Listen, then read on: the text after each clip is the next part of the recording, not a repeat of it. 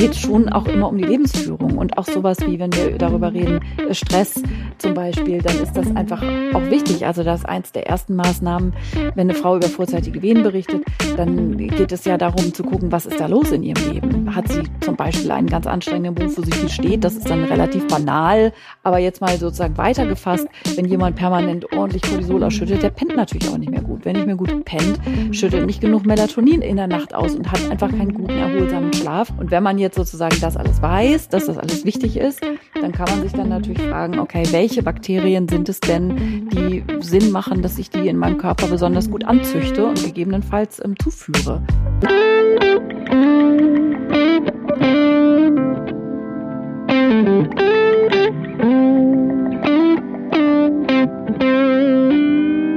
Hallo im Hebammsalon, der Podcast für deine Schwangerschaft und Babyzeit.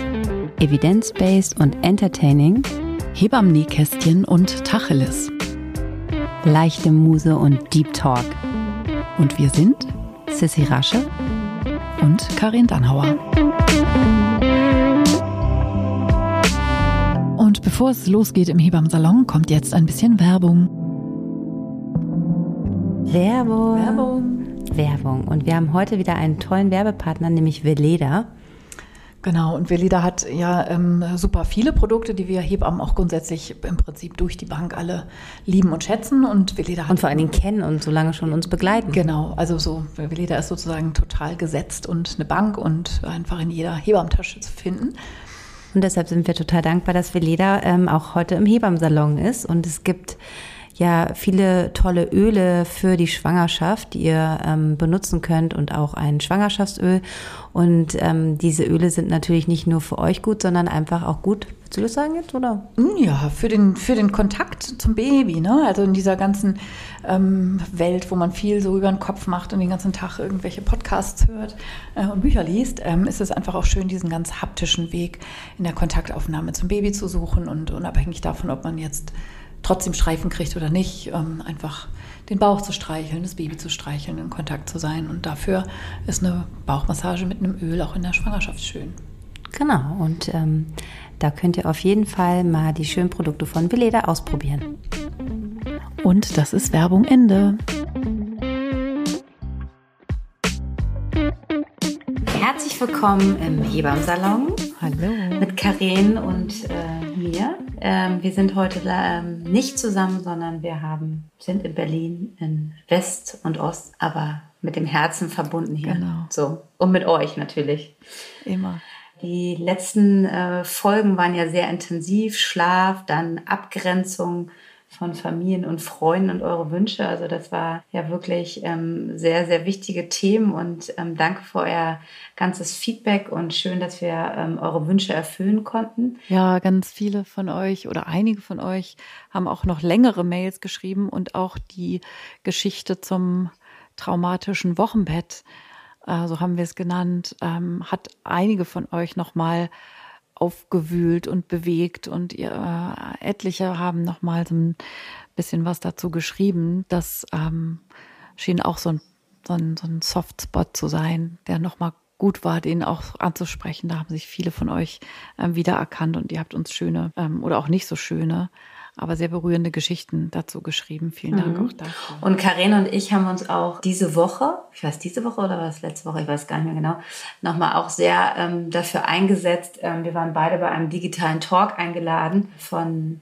Katrin Göring-Eckert, ähm, die wir beide sehr schätzen, wenn ich jetzt mal für uns sprechen kann. Also die immer wirklich nachfragt, ähm, wie es so los, was so los ist und auch immer wirklich ähm, sehr interessiert ist und klar kann sie als Einzelperson nicht alles verändern, aber die Bundestagswahl steht bevor und ich glaube halt einfach, was uns beiden nochmal ganz wichtig ist, also dass diese Betreuung und ihr merkt ja einfach, wie wichtig auch unser Podcast hier ist, um euch aufzuklären, dass das Wissen zugänglich ist, dass das einfach kein Luxusgut sein darf und dass es halt allen Frauen zugänglich sein muss und dass alle Frauen halt sozusagen eine gute Betreuung in der Schwangerschaft, bei der Geburt und im Wochenbett haben. Ja, die letzten äh, ja, Jahre, schon ein bisschen mehr Jahre, ist das ja leider einfach sehr untergegangen und ähm, ihr seht ja mit jedem Jahr und für uns ist es auch einfach ähm, ganz, ganz schlimm, dass es mit jedem Jahr eigentlich schlimmer wird und natürlich auch eure Geschichten, die ihr uns hier schreibt, dazu beitragen, dass wir einfach merken, so kann es nicht weitergehen. Und deshalb ähm, denke ich, sollten wir da alle nochmal drüber nachdenken, dass es äh, ganz, ganz wichtig ist, dass wir uns überlegen, wo wir unser Kreuz auch setzen ähm, und dass wir zur Wahl gehen. Also deshalb finde ich, kann man das auch mal hier ganz in unserem Hebammsalon sagen. Weil, was sagst du dazu? Ich fand das wirklich sehr gut, dass sie ja unterschiedliche Frauen eingeladen hat aus ganz unterschiedlichen Berufsgruppen, ja. um einfach wirklich zu uns auch zu fragen, was denken wir? Also es ging natürlich bei, bei uns beiden ging es natürlich auch unserem Hebammenberuf, aber auch ganz klar um die Situation der, äh, der Frauen ähm, in der Berufswelt, mit der ähm, Gleichberechtigung, mit der Kinderbetreuung. Das Elterngeld war ein großes Thema und einfach zu, es gab einen, Vor, äh, einen Vorschlag von, von den Grünen, wie sie es gerne gestalten wollen und den haben sie uns vorgestellt und dann einfach nochmal zu sagen, was meint ihr dazu? Findet ihr es realistisch oder wo? Ne? Also das fand ich einfach gut, dieser offene Austausch und ähm, ja, das äh, ähm, ist, glaube ich, total wichtig, dass äh, Politikerinnen immer oder Politiker einfach da auch wirklich rangehen und die einzelnen Berufsgruppen einfach fragen, weil es ganz, wenn, wenn du da Sachen im Bundestag entscheidest, aber weißt gar nicht, wie das tägliche Leben ist. Und das ist ja auch beim Pflegenotstand so wichtig. Also die müssten halt alle mal 24 Stunden in eine Woche, würde ich mal sagen, arbeiten, damit man einfach ganz klar ähm, weiß, so geht es halt einfach nicht weiter. Und ähm, ja, deshalb ähm, euch da nochmal zu ermutigen. Ja, und das auch, also was ich daran sehr wertschätzend fand, war einfach zu verstehen und auch zu signalisieren, dass Frauenpolitik sozusagen nicht so Frauen und Gedöns ist, wie ein ähm, ehemaliger Bundeskanzler das ja mal äh, sich nicht zu shabby war, das genauso zu formulieren, ähm, sondern dass es ein gesellschaftlicher mhm. Auftrag ist und dass ähm, wir nicht nur im Rahmen dieser Pandemie einfach an so vielen Punkten gesehen haben, wo es hochkocht. Und ich fand einfach so diesen Austausch von wirklich ganz vielen spannenden Frauen, ähm, einige von denen kannte man dann schon und andere noch nicht, aber einfach auch total spannend und einfach vom, weiß ich auch nicht, Elterngeld hast du eben schon angesprochen, bis hin zum Ehegattensplitting, ähm, über Kita-Plätze, über Elternzeit und Elterngeld, über die Rolle von Alleinerziehenden, über die Rolle von freiberuflichen Frauen, die einfach nie mitgedacht werden, offenbar. Also auch das ist ja in der Pandemiesituation total klar geworden. Also dass so Sachen wie Kinderkrankengeld ne, für viele Menschen und für viel mehr, als man vielleicht denkt. Das ist ja irgendwie gut, gut gedacht, aber bei vielen kommen einfach so diese, äh, diese Dinge einfach überhaupt nicht an. Auch die Bürgerversicherung im Sinne von, gibt es, also wo, wo genau ist der Haken an der sogenannten Zweiklassenmedizin? Ähm, was kann man da sozusagen nochmal neu denken und so. Das war einfach ein super spannender Austausch und ich fand es auch ganz bereichernd und eben auch sehr wertschätzend, dass die die Politik in Anführungsstrichen ähm, eben nicht irgendwelche Leute da oben sind, sondern dass die wirklich zuhören und auch tolle Gesprächspartnerinnen in unserer Runde da äh, ganz kompetent in ihrem jeweiligen Bereich ähm, Beiträge geleistet haben. Ich fand das auch sehr inspirierend und ganz toll und äh, es ist einfach immer, dass man danach so das Gefühl hat, so ja, vielleicht bewegt sich ja doch wirklich was und so. Ähm, das fand ich ganz schön, einfach auch so mit so einem Gefühl aus einem sehr konstruktiven Gespräch heraus. Ja, das Thema, ähm, was wir vielleicht auch noch mal irgendwann aufgreifen sollte, ähm, war ähm, die eine Mutter, die halt einfach ähm, pflegebedürftige Kinder hat ne, und auch aus ihrem Alltag mhm. erzählt hat und ja. ähm, wie Genau, die Schattenfamilie. Mhm. Also ähm, auch was man halt natürlich nicht immer im ersten Moment immer auf seiner Agenda hat und das fand ich auch bei Frau äh, Göring-Eckert, dass sie das halt einfach auch so gleich aufgeschrieben hat und okay, ja, so habe, ne, also das kann man natürlich nur im Gespräch, wenn man im Gespräch ist mit den betroffenen Familien, die ja natürlich jetzt nicht in der äh, Mehrzahl sind, aber einfach dieses einzelne Problem zu sehen, ähm, wie schwierig ist es da, Betreuungsplätze zu finden, die in der Nähe ähm, auch des Wohnortes ist und man nicht durch die ganze Stadt fahren kann und so weiter. Im ländlichen Bereichen ist es wahrscheinlich nicht anders, dass es da einfach ganz großen Bedarf geht und vor allen Dingen auch, was ich sehr, sehr erschreckend fand und dann können wir das Thema auch schließen, ist, dass zum Beispiel Erzieher, die einfach für Integrationskinder zuständig sind, ähm, gar nicht dafür ausgebildet sind. Also dass sie keine, ähm, keine spezielle Ausbildung dafür haben müssen. Und das ist natürlich einfach, das fand ich, das fand ich wirklich, ähm, weil das sind ja einfach, äh, sind auch auf Kinder, die ja auch einfach wirklich auch einen Pflegebedarf haben, auch, auch in der Kita, dass man da einfach auch einen medizinischen Hintergrund vielleicht braucht und äh, wirklich dafür speziell ausgebildet sind und dass es die, dass, dass es das nicht gibt. Ne? Also das hat mich, das wusste ich auch ja. nicht und ähm, fand ich sehr erschreckend. Ja, das meine ich mit, also, ne, wenn ich jetzt, wenn du jetzt sagst, erschreckend und ich bereichernd, so dann klingt das irgendwie erstmal so ein bisschen, als würde das überhaupt nicht zusammenpassen, aber genau auf diese Bereiche mhm. des Lebens zu gucken, die man sonst äh, ähm, sicher auch ausblendet, so, aber wo man einfach so, wie ist das wirkliche Leben in Situation X oder Y? Also genauso ähm, geht das einfach vielen Randgruppen der Gesellschaft. So fühlt mhm. man sich ja dann. Ne? Ähm, ich finde das auch, da gibt es auch, ja, also man kann jetzt irgendwie Instagram auch immer als, als oberflächliches Medium betrachten und das ist es in vielen Bereichen ähm, auch. Aber ich finde zum Beispiel auch ähm, zu diesem Thema den Account von ähm, Daniel Bröckerhoff, das ist ein Journalist, den viele vielleicht noch von Heute Nacht kennen, also dem Nachtmagazin von Heute, vom Heute-Journal, äh, was er lange Jahre moderiert hat, der eben auch aus seinem Leben mit neurodiversen Kindern berichtet. Finde ich zum Beispiel auch total toll, um einfach auch in diese Bereiche mal hineinzuschauen und einfach zu mitzukriegen, was bedeutet das mit Kindern mit anderen äh, mehr Bedürfnissen äh, zu leben, ne? was das heißt, von irgendwelchen Anträgen auszufüllen, von irgendwelchen Schul- und Kita-Begleitungen, das irgendwie zu beantragen, äh, den Alltag, also auch äh, soziale Teilhabe ne, dieser Eltern. Na, sie sagen, unser Kind braucht uns einfach 24-7. Und, und, auch mit Geschwisterkindern, ne? Wir sind sozusagen rausgebeamt, genau, Geschwisterkinder und wir sind einfach komplett raus aus dem Leben. Ähm, vielleicht können wir in den Shownotes ja mal so ein paar Accounts teilen, auch von den Frauen, die ähm, Teil waren von unserer kleinen digitalen Runde da ähm, letzte Woche, weil ja, war einfach so diese, diese Beiträge dann ganz, ganz äh, toll, bevor ich jetzt irgendwelche Namen falsch sage. Wir verlinken sie euch alle nochmal ja, in den Show. Aber fand ich mal wichtig, einfach das ähm, anzusprechen.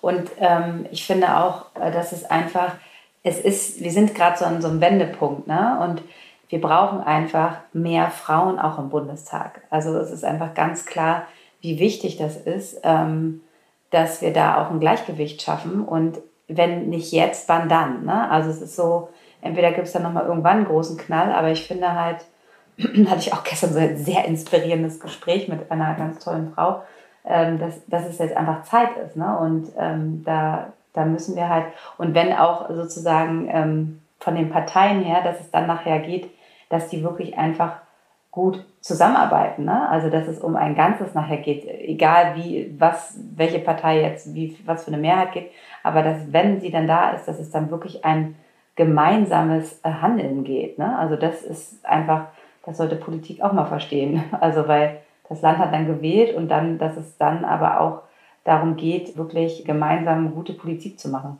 und nicht gegeneinander. Das ist ähm, ganz schwierig. Aber wir sind ja kein Politik-Podcast und ähm, da will ich mich auch gar nicht so weit auf dem Fenster lehnen, aber ähm, das, ich war gerade gestern so, ähm, da hatte ich einfach ein, zwei tolle Gespräche mit einer Frau, die hoffentlich auch ähm, bald zu sehen wird dann äh, nach der Wahl in der Politik.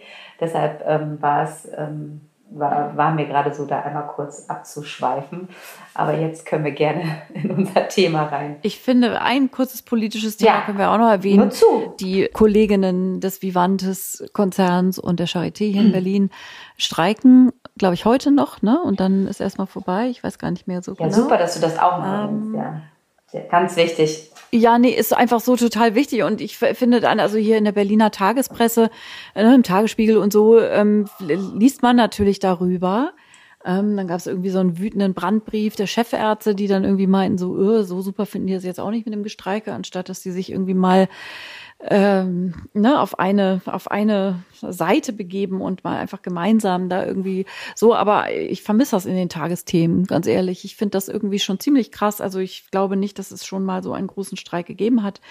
Ähm, eben in der Pflege, weil wir natürlich zu den Berufsgruppen gehören, die können gar nicht streiken. Also natürlich lassen wir da ja nicht äh, unsere Patienten liegen und im Kreissaal kann man sowieso nicht streiken, das ist ja total klar. Ähm, aber dass da tatsächlich ähm, also ein, ein, ein, ein Drittel der Betten ist gesperrt worden. Ja, aber es Häusern. geht nicht, es ja, geht nicht, schon, es geht, nein, nicht, es geht anders. nicht anders. Nein, also Balkonapplaus reicht halt nicht. Und ich habe ja irgendwie auch gehofft, dass die Pandemie sozusagen da mal zu einem grundsätzlichen ähm, Nachdenken oder auch ein Bewegen von verkrusteten, vollkommen falsch laufenden, gewinnmaximierenden äh, Anreizen da irgendwie, also dass das alles Bullshit ist, so. Ähm, ja, aber da kann man mal wieder sehen. Also wenn ich so sage, ich vermisse es in den Tagesthemen, deshalb würde ich das hier gerne zumindest noch mal einmal kurz erwähnen, ähm, dass es einfach die Aufmerksamkeit bekommt, die es, die es verdient.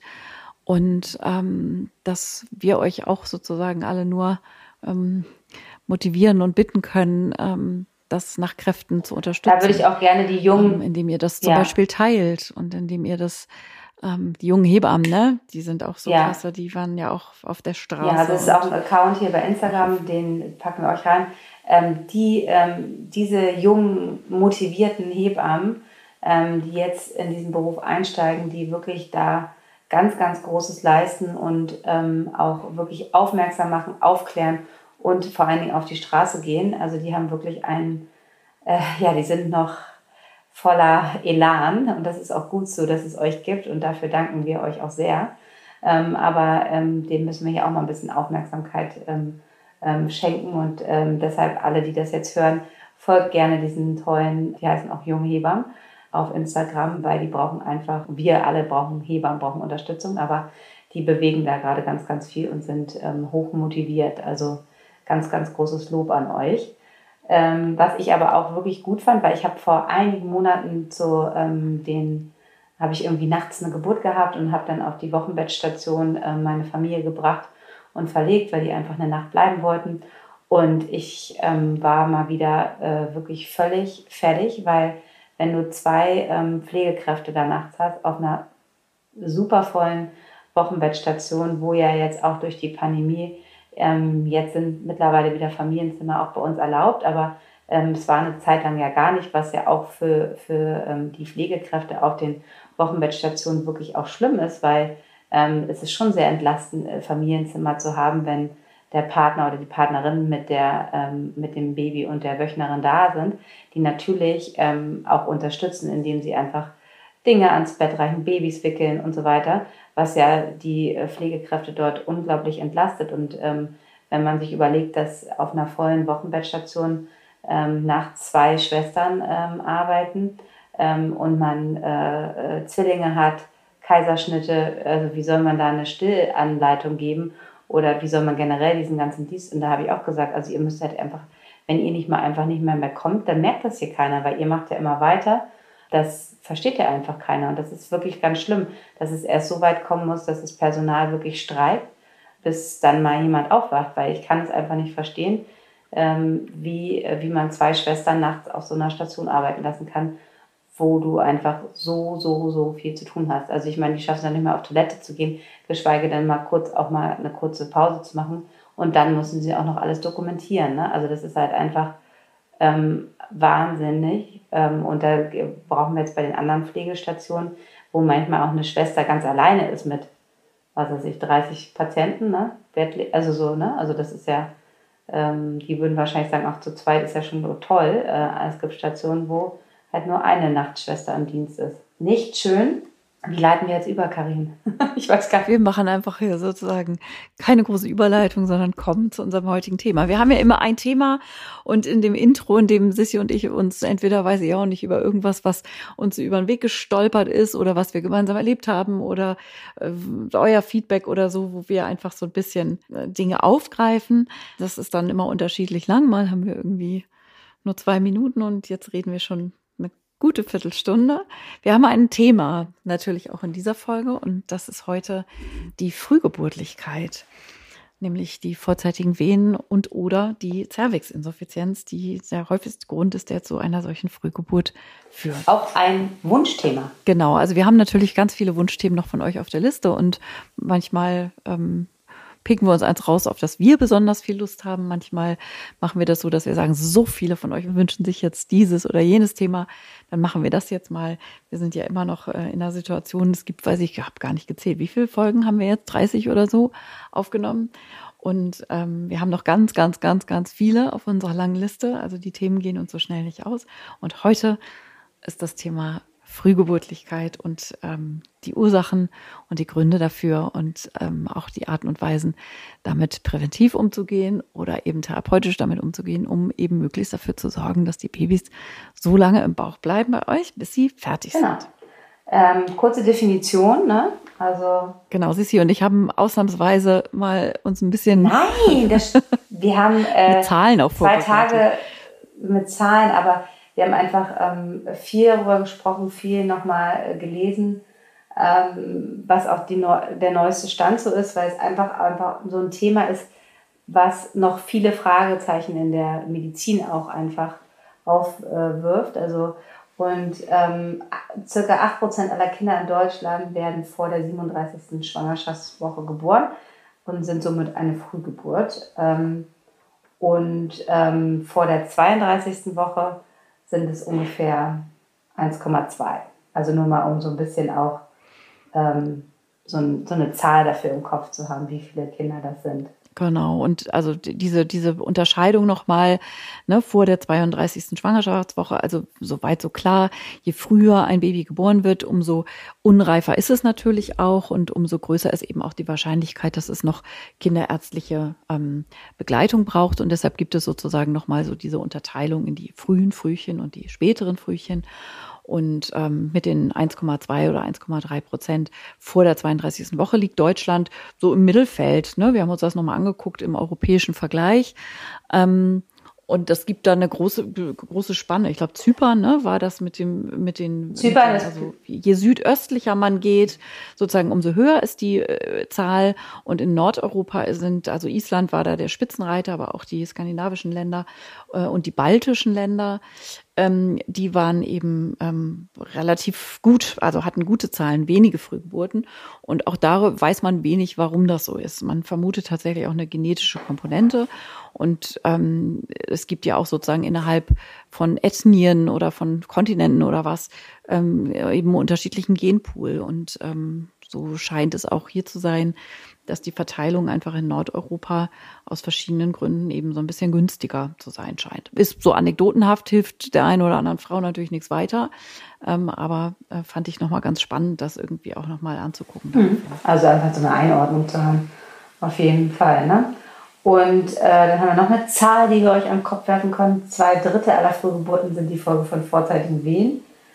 Ähm, mit oder ohne frühzeitigen Blasensprung. Und der Rest sind dann einfach tatsächlich ähm, Frühgeburten, die sich aus einer ähm, nicht so günstig verlaufenden Schwangerschaft entwickeln. Und da sind in allererster Linie zu nennen die, ähm, die Präeklampsien, also früher Gestosen, noch früher Schwangerschaftsvergiftungen, hören wir natürlich gar nicht Wort, das, äh, gern das Wort, aber das wird ja immer noch so im Volksmund gerne benutzt, so dass ihr ungefähr eine Einordnung habt, ähm, die eben auch der Grund sein können, dass die Babys da schnell raus müssen aus dem Bauch. Ähm, oder eben auch die Plazenta-Insuffizienz, die so laut neueren ähm, Verständnis wegen auch eher in die Richtung Präeklampsie ähm, oder der ganzen großen Gruppe von Plazenta-Einnistungsstörungen, die auch häufig der Grund oder die Grundlage ist, warum sich eine Präeklampsie, eine Gestose ähm, entwickelt. Also tatsächlich ein Drittel aus diesen ich sage immer, gestörten Schwangerschaften. Das klingt immer irgendwie gleich so super pathologisch, aber wo sozusagen aus anderen Gründen da irgendwas im Busch ist, was dazu führt, dass diese Schwangerschaft eben nicht so lange halten kann, wie sie eigentlich genau, gedacht und wäre. auch natürlich noch vaginale Blutungen, die auch natürlich äh, können auch plazenta-bedingt ja. sein, ne? Sitz der Plazenta, sowas kann auch immer sein. Aber das ist halt ja. einfach, da gibt es mehrere Sachen, die natürlich jetzt super individuell auch sind und Einzelheiten. Also das ist, ja. glaube ich, dass wir uns auf die vorzeitigen Wehen ähm, und die Zervixinsuffizienz jetzt so ein bisschen hier beschränken und darüber einfach ähm,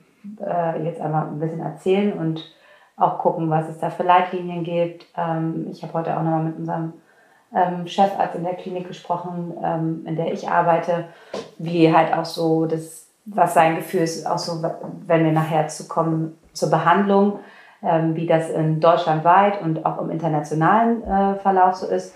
Das hat uns sehr interessiert. Da haben wir, ähm, äh, äh, Karin und ich, einfach viel drüber gesprochen die letzten zwei Tage. Und da wollen wir euch erstmal ähm, sozusagen so einen groben Überblick geben. Und es geht jetzt hier auch nicht darum, Ähm, weil das ist ja dann immer oft so der Fall. Es geht, ist ja jetzt sozusagen eine Aufklärung für euch, dass wir euch so ein bisschen was dazu erzählen, aber natürlich jetzt nicht, äh, äh, das ist jetzt kein medizinischer Fachvortrag, äh, das würde auch den Rahmen sprengen, weil wir alleine schon irgendwie über 100 Seiten gelesen haben, ähm, wo wir dann auch schon ähm, gedacht haben, okay, das müssen wir uns einfach ein bisschen kürzer halten. Aber den Überblick, den wir uns da gemacht haben, ich glaube, der wird euch einfach ein ganz guter äh, Leitfaden so sein. Ne, meine Liebe? Genau, und ihr habt Fragen gestellt, hast du absolut äh, sehr gut erklärt. Also natürlich könnten wir euch jetzt irgendwie was von, äh, weiß ich auch nicht, ne, immunologischen Faktoren, die wir nachher irgendwie kurz mal irgendwie aufzählen, aber die ganzen fancy Biomarker, die es da alle gibt, irgendwie im Detail und welche, weiß ich auch nicht, Interleukin und äh, Tumornekrose Faktor Alpha Ideen es dazu irgendwie gibt, das ist alles total fancy Stuff, das, da hört ja keiner mehr zu und darum geht's ja auch überhaupt nicht. Ähm, wir haben uns dann nämlich ähm, auch gefragt, so wie, was sind denn auch eure Themen? Und ihr habt ganz viele Fragen gestellt. Wir haben einfach einen Sticker vorhin nochmal äh, geteilt und ihr konntet ein paar Fragen stellen und davon habt ihr auch wieder reichlich Gebrauch gemacht.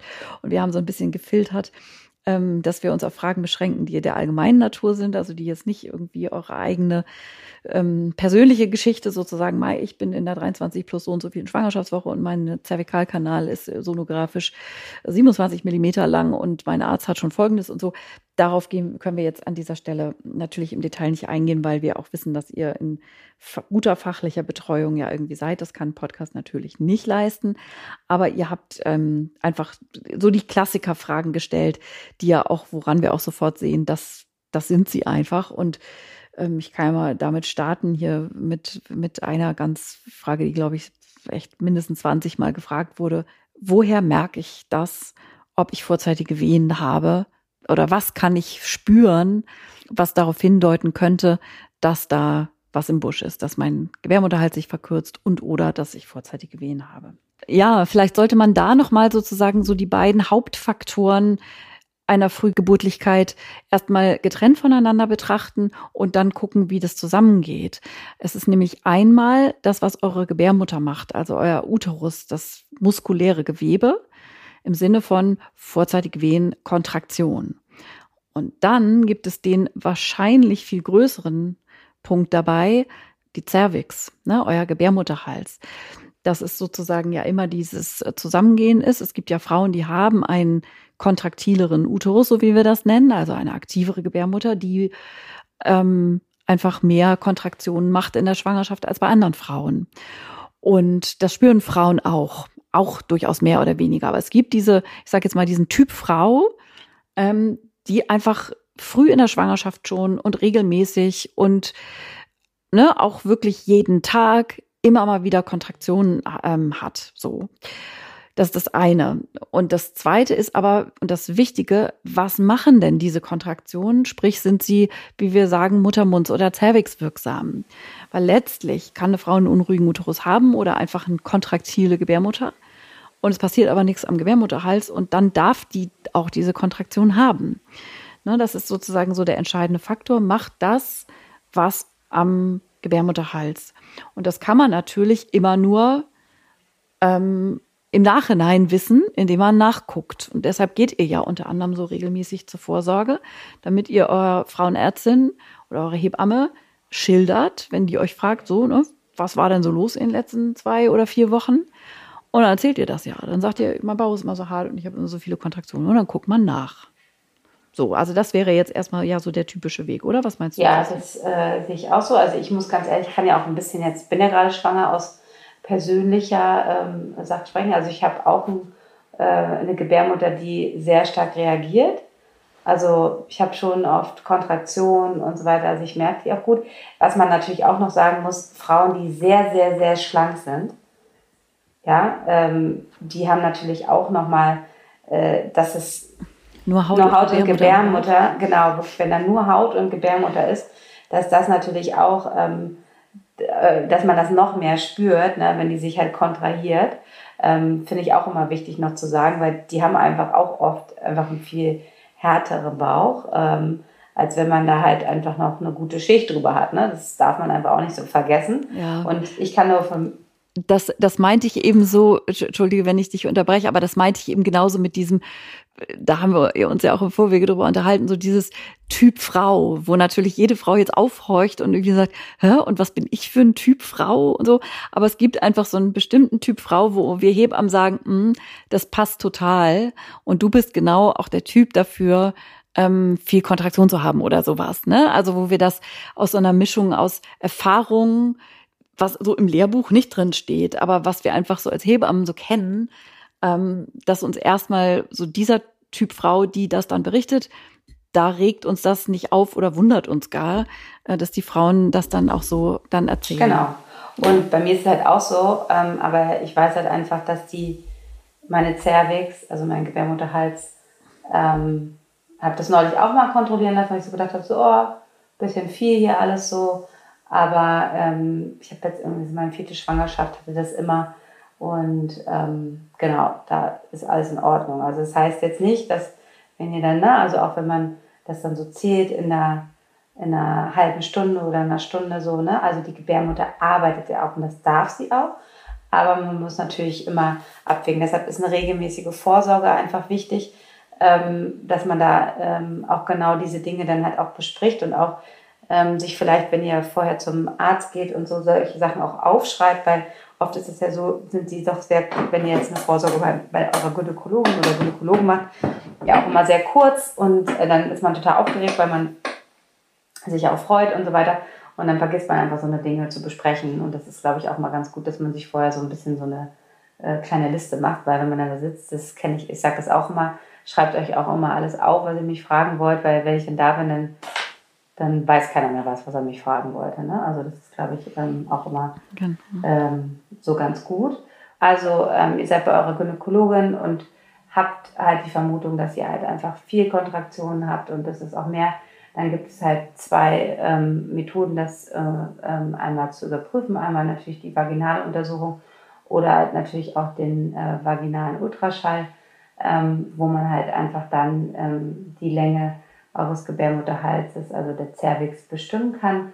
Ähm, was, was bei dieser Untersuchung halt wichtig ist, ist, dass, dass wenn man das macht, dass es auch einfach immer, und sagen wir jetzt mal so, die ist jetzt auffällig, ne? also man hat, äh, man sieht da, dass diese Wehen doch einfach ähm, auf den äh, Muttermund, auf den Gebärmutterhals wirken, ist es halt total wichtig, dass man eigentlich äh, immer den gleichen Schaller hat. Weil jeder Schall hat ja, ähm, ist ein bisschen unterschiedlich. Ne? Also, ähm, und deshalb ist es, das ist eine Verlaufsuntersuchung. Das ist ähnlich, müsst ihr euch vorstellen, wie unter der Geburt. Ähm, es ist eigentlich auch immer am besten, wenn immer der, die gleiche Person nachguckt, ähm, weil jeder immer ein bisschen anders untersucht und einen anderen Befund. Und äh, wenn dann, das, so ist es halt einfach auch bei der Zellungsinsuffizienz und so macht man das auch. Zum Beispiel kenne ich das auch so, Karin, ich bin gespannt, was du dazu sagst. Also wenn wir jetzt wirklich, wenn ich jetzt Frauen habe mit ähm, Frühgeburtssymptomen, die dann halt auch ähm, in der Klinik sind und da guckt man wirklich immer, die werden dann ja auch einmal in der Woche angeguckt und so weiter. Also man macht das ja auch nicht jeden Tag, sondern äh, einmal in der Woche werden die in der Klinik angeguckt, dass es eigentlich immer versucht wird, dass es immer der gleiche Arzt ist. Also dass, äh, dass der gleiche äh, Untersucher das ist. So dass der auch genau sehen kann, so hier, hier sehe ich eine Verbesserung oder Verschlechterung oder gleichbleibend. Ja, du hast, glaube ich, da was dazu zu sagen. Ähm, ja, nee, ich, also absolut so, das ist total klar. Also wenn wir nochmal einen Schritt zurückgehen, es besteht die Idee, ihr könntet eine Cervixinsuffizienz haben, dann kann man sozusagen vaginal untersuchen und hat ein Gefühl in den Fingern, was ich auch mhm. wichtig finde, weil man da eben außer dass man ausmisst, noch ganz andere Kriterien, also wie genau, also durch den hauchzarten dünnen, eng anliegenden Latexhandschuh spürt man ja die Konsistenz eines Gebärmutterhalses. Man spürt äh, den, die Weichheit und den Druck vor allen Dingen auch vom, vom Kopf oder vom, vom Baby, von oben sozusagen, ne? wie belastet sozusagen fühlt sich das an. Also eine vaginale Untersuchung ist natürlich, habe ich da keinen Millimeter-Maßstab äh, sozusagen, dass ich irgendwie, vor allen Dingen, weil man den Zervikalkanal ja von innen aus misst und den inneren mhm. Muttermund sozusagen auch darstellen muss und den kann man ja gar nicht tasten. Der Muttermund ist im besten Fall ja natürlich noch zu. Aber die vaginale Untersuchung finde ich auch ähm, sehr wertvoll. Also wir als Oldschool-Hebammen sozusagen, die ja auch keinen Ultraschall zur Verfügung haben, ähm, verlassen uns natürlich auch auf die Sensibilität unserer Finger und das liefert uns wertvolle Informationen. In so einer Situation, wo man dann aber tatsächlich mal genauer gucken will, sollte man eben dann tatsächlich sonografisch den Zervikalkanal ausmessen, aber nur, wenn man den Verdacht hat, es handelt sich um eine Zervixinsuffizienz. Auch da, wir haben uns die Leitlinien dazu natürlich nochmal ganz genau durchgelesen, äh, weil ich das in der Praxis, ehrlich gesagt, das wirst, wirst du teilen, schon erlebe, dass heutzutage es Frauenärztinnen gibt, die bei jeder Vorsorge mal einen Vaginalschall machen und die Cervix ausmessen. Hallo, alle. Und zwar ohne, dass eine Frau berichtet. Also ich kann, ich, so, kann die, ne? die Ärzte, äh, Ärzte oder Ärztinnen an einer Hand abzählen, die es halt nicht tun. Aber laut Leitlinie ist es ja. halt einfach nicht, äh, ähm, ja, also ist nicht indiziert, dass man es ist nicht nee. prädiktiv. Also, ne, so, es ist, man kann nicht, so nach dem Motto, äh, was sich dann ja viele von euch fragen, auch wenn man damit einfach, kann man ja machen, wenn man ab der zwölften Woche oder was auch immer, irgendeine Fantasiegrenze, wenn man das dann einfach re regelmäßig macht, dann weiß man mhm. doch mehr. Aber ähm, es zeigt sich eben, ähm, dass sozusagen zu einem bestimmten Zeitpunkt, ohne dass es einen Risikofaktor gibt, zu dem wir gleich noch kommen, ähm, das überhaupt keine prädiktive Aussage hat. Das heißt, es ist mal wieder eine diagnostische Maßnahme, die man nicht mit der Gießkanne verteilen sollte, weil sie einfach keine Evidenz hat im Sinne, es macht uns wirklich schlauer. So, also es ist nicht sinnvoll bei allen Frauen, das immer zu machen, bloß weil man es kann. So, und dann kommt was dazu, was du eben auch noch gesagt hast, so dieses verschiedene Untersucher und verschiedene Untersuchungsergebnisse. Ich fand das ganz interessant in den Leitlinien, also wir beide, du und ich, machen ja keinen vaginalen Ultraschall, dass das sozusagen ähm, tatsächlich sehr komplex ist. Also nicht nur von den Grundregeln, was weiß ich, dass die Frau vorher unbedingt die Blase entleeren sollte und dass man das immer in der gleichen Körperposition machen sollte, am besten zur gleichen Tageszeit und so. Also dass es irgendwie mehrere Seiten äh, in den Leitlinien darum ging, wie genau äh, macht man das denn überhaupt und äh, in welchem Winkel stellt man den Zervikalkanal ein und in welchem, ne, so, in welchem Schnitt äh, guckt man sich das alles ganz genau an, weil es eben eine große Fehlerquelle ähm, ist, einfach sozusagen falsch oder einfach anders zu schallen als derjenige, der es vorher oder hinterher gemacht hat. So, und das führt natürlich dazu, allein, dass diese Zervikalkanallänge sehr variabel ist. Und das kennen wir auch, ne? Und da habt ihr auch teilweise geschrieben auf dem Fragensticker, äh, ich hatte, was weiß ich, 2,3 Zentimeter bei meiner Frauenärztin und die hat mich ganz besorgt ins Krankenhaus geschickt und dann haben die geschaltet und da war es dann 3,8. Also sprich überhaupt kein auffälliger Befund. Und was soll ich jetzt denn davon halten und so? Das liegt in der Natur der Sache. Das ist häufig so. Wenn ich eine Frau morgens, nachdem die die Nacht geschlafen und geruht hat, äh, die Gebärmutter schön ausgeruht war, ähm, dann die Zervixschale oder wenn ich das abends mache, nachdem die den ganzen Tag auf den Füßen war, dann habe ich auch einen anderen Befund. Und deshalb ist es ganz schwierig, das so zu objektivieren, dass man jetzt sagen kann, also es gibt so gewisse Regeln, aber dass man jetzt sagen kann, in der und der Woche darf der auf gar keinen Fall so und so viel Millimeter kurz sein, ähm, das ist eben tatsächlich schwierig zu sagen und das ist viel komplexer, als es sich auf den ersten Blick anhört. Und deshalb waren dafür auch jetzt erstmal viele Worte nötig, damit ihr das vom Grundsatz ähm, versteht, warum die eine Frau mehr geschaltet wird als die andere. Die hat einfach einen anderen Gynäkologen, der das mehr oder weniger wichtig findet, aber es hat keine ja. Evidenz. Ähm, ich würde gerne nochmal darauf eingehen, auf deine vaginale Untersuchung, weil, das du, weil du das so schön beschrieben hast, die Konsistenz und dass es so wichtig ist. Und auch ähm, in meiner ähm, Ausbildung zur traditionellen Hebammenkunst, die ich vor einigen Jahren mal gemacht habe, da wurde es halt auch ähm, genau gesagt, so dass es auch dieses, diese erste vaginale Untersuchung ähm, bei der ersten Vorsorge bei der Schwangeren, die man durchführt, das total wichtig ist. Also natürlich immer hands-off, ist ja ganz klar, aber um einmal einfach auch ähm, in der Frühschwangerschaft zu wissen, wie ist die Konsistenz, generell, wie ist ähm, ähm, wie ist das Scheidenmilieu, um, zu, um im weiteren Verlauf, wenn dann halt Auffälligkeiten kommen, einfach auch zu sehen, was hat sich hier verändert, wie kann ich sehen und dieses Fühlen und Tasten ähm, äh, dort ist einfach äh, super wichtig und das wird ja einfach auch nicht mehr wirklich gemacht. Ne? Also, die, dass man diese Sachen aufschreibt, dokumentiert, um dann halt einfach im Verlauf zu sehen, ne, wie es dann halt so ist. Da ist natürlich dann auch jetzt äh, in unserer Zeit sozusagen immer nur und du siehst es ja wirklich in den Mutterpässen der Frauen.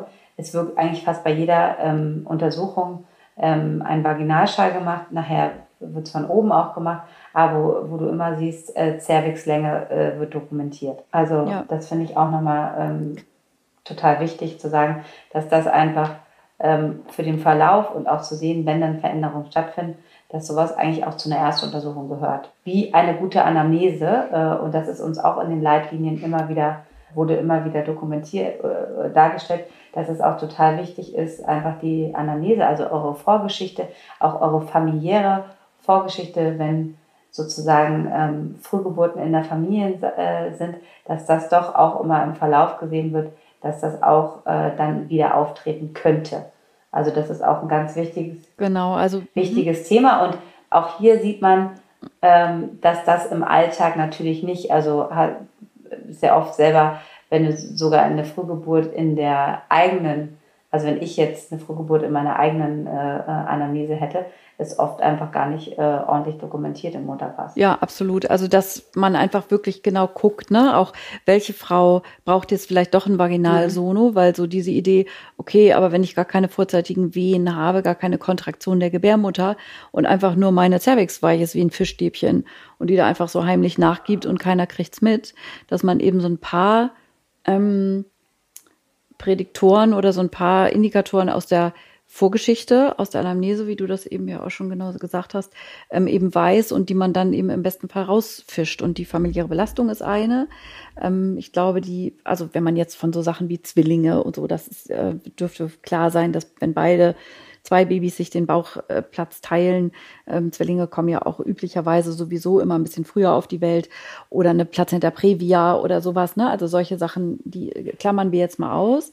Aber ich fand das schon ganz interessant. Also der höchste Risikofaktor ist tatsächlich ähm, Zustand nach einer Frühgeburt. Also wenn ihr schon eine Frühgeburt hattet, dann ist die Wahrscheinlichkeit um das Vierfache höher, ähm, dass ihr nochmal eine Frühgeburt haben werdet, als beim ersten Kind, wo sozusagen die Karten noch frisch gemischt sind. Das fand ich interessant. Schnelle Schwangerschaftsfolge ist auch ein Punkt. Also wenn ihr kürzer als zwölf Monate zwischen den Kindern habt, also die Kinder schnell hintereinander geboren werden. Ähm, dann noch Mütter alleinstehend. Genau, die gestressten, belasteten, alleinerziehenden ja, Mütter. Ja, und auch ähm, ungünstige Lebensbedingungen ne, können sowas auch. Und äh, vaginale Blutung in der Frühschwangerschaft hatten wir noch. Und ja, bakterielle Vaginose war auch noch ein Punkt. Genau, zu den Bakterien kommen wir gleich ja. nochmal gesondert, weil das ein ganz interessanter und ein ganz wichtiger Punkt ist. Und Rauchen zum Beispiel erhöht auch die Frühgeburtlichkeit. Also ne, gesund leben im weitesten Sinne. Aber wir sehen eben hieran auch, also auf diese gewisse entweder genetische, familiäre, man weiß nicht genau, was es ist, ähm, Disposition, gegen die könnt ihr natürlich nichts machen. Ne? Das ist dann so, aber es ist trotzdem gut, dass man es weiß, damit man bei den anderen Faktoren und auch bei den Dingen, zu denen wir jetzt kommen, also angenommen, ihr habt ein erhöhtes Risiko, ihr habt schon mal ein Baby früher geboren, ähm, wonach macht es denn Sinn, näher zu gucken, wo vielleicht auch nicht jeder Gynäkologe, jede Gynäkologin gleich drauf kommt, weil es für unseren Geschmack das eine oder andere auch noch viel zu wenig bekannt ist. Dafür sind wir da, um ein bisschen was darüber zu erzählen, äh, was ihr eben selber tun könnt. Ich habe eine Sache noch, ähm, die ich noch aufgeschrieben habe. Und weil, ähm, habe ich dir heute erzählt, was sie auch gemacht hat, Parodontitis war auch noch ein äh, war aufgelistet. Ja, oh, und wo war ich heute? Bei der Zahnreinigung. Genau. Also, also dieses ganze Mikrobiom-Thema, das ist einfach so spannend. Ne? Und Bakterien im Mund ähm, gehören auch mhm. dazu. Und deshalb ist es total wichtig, ähm, also nicht nur in der Schwangerschaft generell, ähm, die Mundhygiene. Und ähm, ich bin ja ein großer Fan. Vielleicht habe ich auch einfach so eine nette ähm, Dentalhygienikerin, die ich einfach seit zwölf Jahren habe ähm, wo ich hin. Also du gehst häufiger, du gehst häufiger zur zur zur ähm, Prophylaxe als ich zur Pediküre, um das mal irgendwie so zu sagen. Gefühlt jedes zweite Mal, wenn wir uns treffen, sagst du, ich habe hier noch, also du gehst wirklich alle paar Wochen dahin. Ne? Mhm. Also ich gehe in der, in der Schwangerschaft, gehe ich alle zwei Monate und ich merke das so manchmal ähm, auch so in Stresssituationen, dass es auf äh, auf meinen Mund geht. Ne? Also also ich merke es richtig dann gehe ich auch, ich mache das immer so ein bisschen davon abhängig so und ich habe einfach, es gibt dann so Phasen, wo ich merke, so, uh, da brauche ich auf jeden Fall ähm, Hilfe durch sie. Ähm, aber in der Schwangerschaft, und das, ähm, das, da sind wir ja beide sehr ähm, äh, aufklärend, das sage ich immer allen Frauen, also das ist wirklich einfach äh, äh, wichtig. Und ähm, ich mag das einfach gerne. Ich finde das einfach, das ist für mich so wie so, das ist für mich wie Pediküre. Ich habe heute auch wieder gesagt, ach, das ist einfach auch mal schön, wenn man hier rausgeht. Das ist so, ähm, ist einfach gut. Und ja, je öfter man das halt macht, ähm, es liegt daran auch ein bisschen, dass ich, bin hier ganz ehrlich und ähm, ähm, ich bin jetzt nicht jemand, der dreimal am Tag seine Zahnseide schwingt. Ähm, und das ist dann halt einfach für mich die Konsequenz, dass ich dann halt, äh, wenn ich das äh, mal ein bisschen schleifen lasse, dass ich das dann einfach auch öfter mache. Aber dadurch, dass ich das halt so regelmäßig seit so vielen Jahren mache, ist da gar nicht jetzt so viel zu machen immer. Ne? Es ist eher so, ähm, das sagt sie auch mal, sie merkt ganz doll bei mir, wenn ich, ähm, sie hat es bei mir ganz stark gemerkt, als mein Körper aus dem Gleichgewicht war, als ich so einen Nährstoffmangel hatte. Das hat sie an den Zähnen gesehen.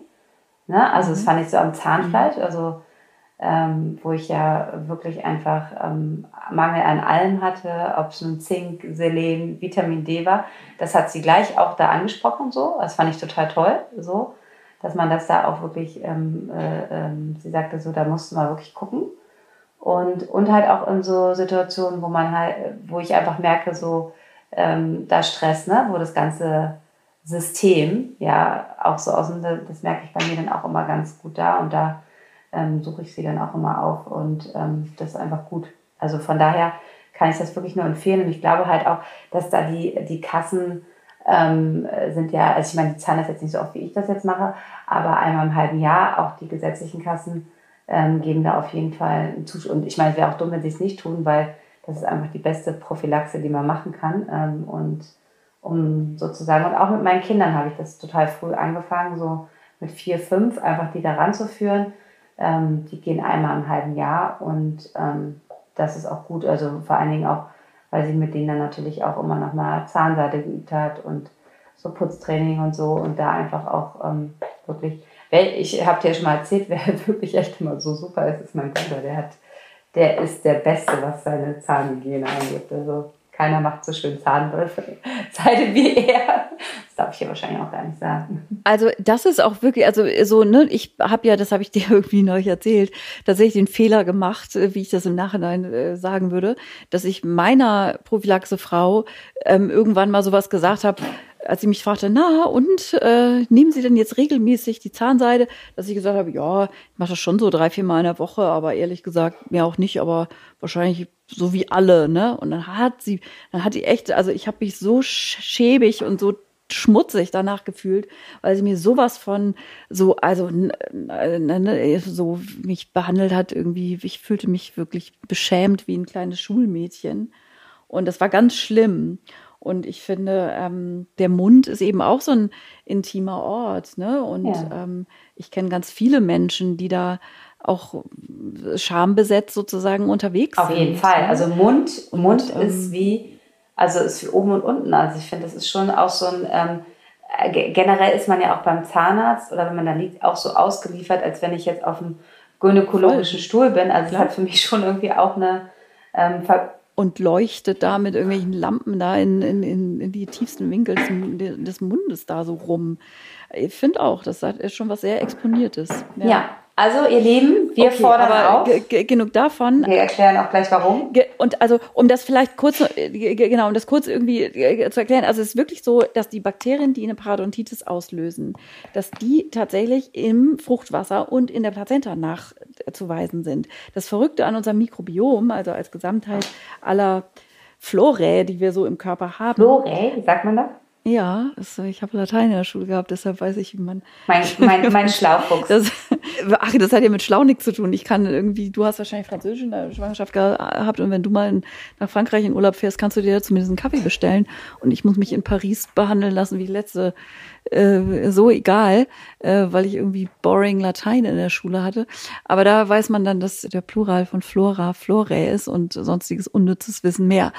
Also die verschiedenen Florae, ich sag's nochmal im Körper, äh, ich sag's nochmal, äh, die im Körper vorhanden sind, die sind ja miteinander verbunden natürlich, sowieso und immer.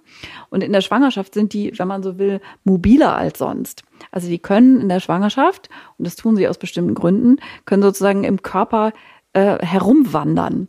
Das tun die, um zum Beispiel im Busen schon mal Mikrobiom anzusäen, damit die Muttermilch tatsächlich ein probiotischer Drink wird für eure Kinder. Da habe ich immer schon mal hier auch im Podcast irgendwie kurz äh, was zu gesagt.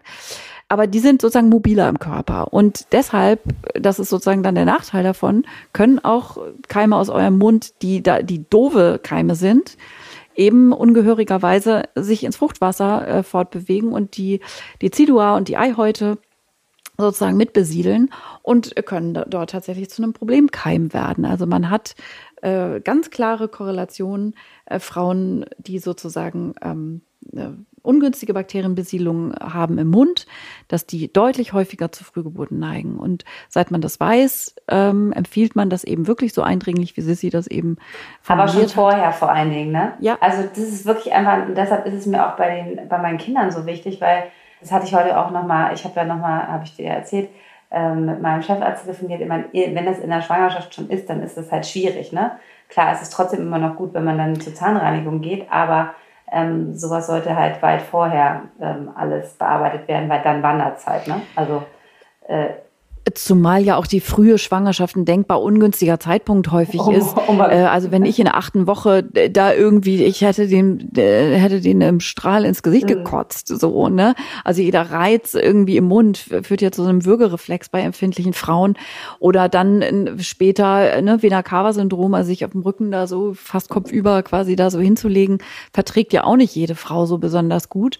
Also, ne, deshalb ist es ähm, schon in der Kinderwunschzeit, da seid ihr jetzt aber alle wahrscheinlich schon schon drüber hinweg. Aber im Idealfall ist das natürlich so, dass Uns hören auch super ähm, viele, genau, ähm, schon, die noch nicht schwanger sind habe ich mir sagen lassen. Stimmt, das schreibt ihr ab und zu. Ja, also, absolut, das schreibt ihr ja manchmal so. Ich bin zwar noch gar nicht schwanger, aber ich höre genau, trotzdem schon. Das ist auch noch nicht so. Oder so. Ja, voll süß. Na, also von daher für diejenigen, die das jetzt hier hören, ist das natürlich total ähm, interessant. Du hattest auch mal vor einiger Zeit so einen guten Film geteilt, also ist noch gar nicht so lange her, ich glaube im Juni, Juli oder so. Den sollten wir vielleicht auch ähm, in die Shownotes packen. Der ist leider schon nicht mehr in der. Ich wollte den tatsächlich vorgestern oder irgendwie wollte ich den noch mal jemandem schicken, weiterleiten. Ist nicht mehr. Und der ist nicht mehr in der Arte Mediathek. Nee, der war oh bis irgendwie dritter, neunter oder so. Ja, oh nein, der ist nicht mehr okay, da. können wir euch leider nicht reinpacken. Müssen wir mal gucken, ob es vielleicht eine Alternative gibt, aber wartet nicht drauf. Microbirth höchstens ja. noch, ne? Den haben wir aber auch schon, glaube ich, mal verlinkt. So, also ein, ein gutes Mikrobiom im Mund ist eine gute Idee. Und natürlich spielt auch die bakterielle Flora ähm, in der Scheide eine Rolle. Wir bleiben jetzt bei dem Thema. Wichtig, natürlich. Das ist jetzt super. Wir, ja. wir bleiben jetzt einfach mit dem Thema und kommen von, von den äh, oberen Lippen zu den unteren Lippen, vom Mund mhm. zur Muschi. Ähm, und da sind eben auch Bakterien, die dahin gehören. Die sogenannte Döderlein-Flora, das sind äh, spezielle Lactobacillen. Und die sind eine Schutzflora vor Bakterien, die da eben nicht hin sollen. Also es ist ja eine Mischflora. Und es ist auch manchmal sind ja ein paar Beta-Streptokokken drin. aber wenn diese ähm, Flora halt, eure Flora halt in der Scheide halt gut ist, also die einfach ein richtig gutes Milieu hat, dann dürfen da auch mal ein paar kleine, können auch mal ein paar Böse, die werden dann abgewehrt, ne? Ist die aber natürlich Genau, ein paar Gardnerellen, ja. ein paar Beta-Streptokokken. Die, die, sind da immer mal so. Äh, und die werden dann weggeboxt. Kurze Gäste, aber die werden dann ja. weggehauen. Genau, eure Flora macht sie dann wieder platt und hält das alles in Schach und das ist dann ein, ein ausgeglichenes Milieu. Verhältnis. genau, ist das aber Milieu. Ist genau. das aber nicht so, ist das natürlich wieder eine Angriffsfläche. Und das ist dann halt ähm, eine Sache, die man ähm, behandeln muss und gucken, dass man dann dieses Milieu halt sozusagen wieder ähm, aufbaut und ähm, hinkriegt, dass es ähm, äh, da wieder alles wieder gut ist, so wenn man das jetzt. Ist ein bisschen so wie bei, ähm, kennst du diese Serie, wo die Kinder, äh, diese, wo man den Körper erklärt, Körperwelten heißt er, glaube ich, oder? Ne? Und dann kommen da die ganzen roten Blutkörperchen und weiß und so habe ich mich gerade gefühlt hier so, ne? Also wie wir hier über die Flora reden die kämpfen dann und bekämpfen. Ja, genau. Und so, und es gibt sozusagen da die Unterscheidung, auch nochmal hier so ein paar Wörter zu droppen. Ähm, es gibt die sogenannte Dysbiose, das ist erstmal ein gestörtes Keimspektrum. Ähm, und dann gibt es sozusagen die, die mh, wirkliche Form einer Infektion, die, die sogenannte bakterielle Vaginose. Also eine Dysbiose ist, wenn man so will, die Voraussetzung dafür, dass sich eine bakterielle Vaginose äh, dann bildet. im Sinne einer ja, Infektionen. Oft sind es Gardnerellen zum Beispiel. Das ist so ein typischer äh, Keim. Ähm, und die sind immerhin in 50 bis 75 Prozent der Fällen äh, symptomlos. Also die Idee, ihr habt da wunder was an Jucken, Brennen, Ausfluss. Ausfluss hat man in der Schwangerschaft sowieso äh, mehr als sonst. Und manchmal riecht das auch anders durch die Hormonveränderungen und durch verschiedene andere äh, ähm, Aspekte der Schwangerschaft. Und kann das manchmal gar nicht so richtig einordnen. Man hat also nicht zwangsläufig Beschwerden. Und deshalb machen eure Frauenärzte, Ärztinnen regelmäßig auch diesen sogenannten Nativabstrich, dass sie unter Mikroskop einfach immer mal so gucken, ob sich da irgendwas anbahnt, was sich nicht anbahnen sollte.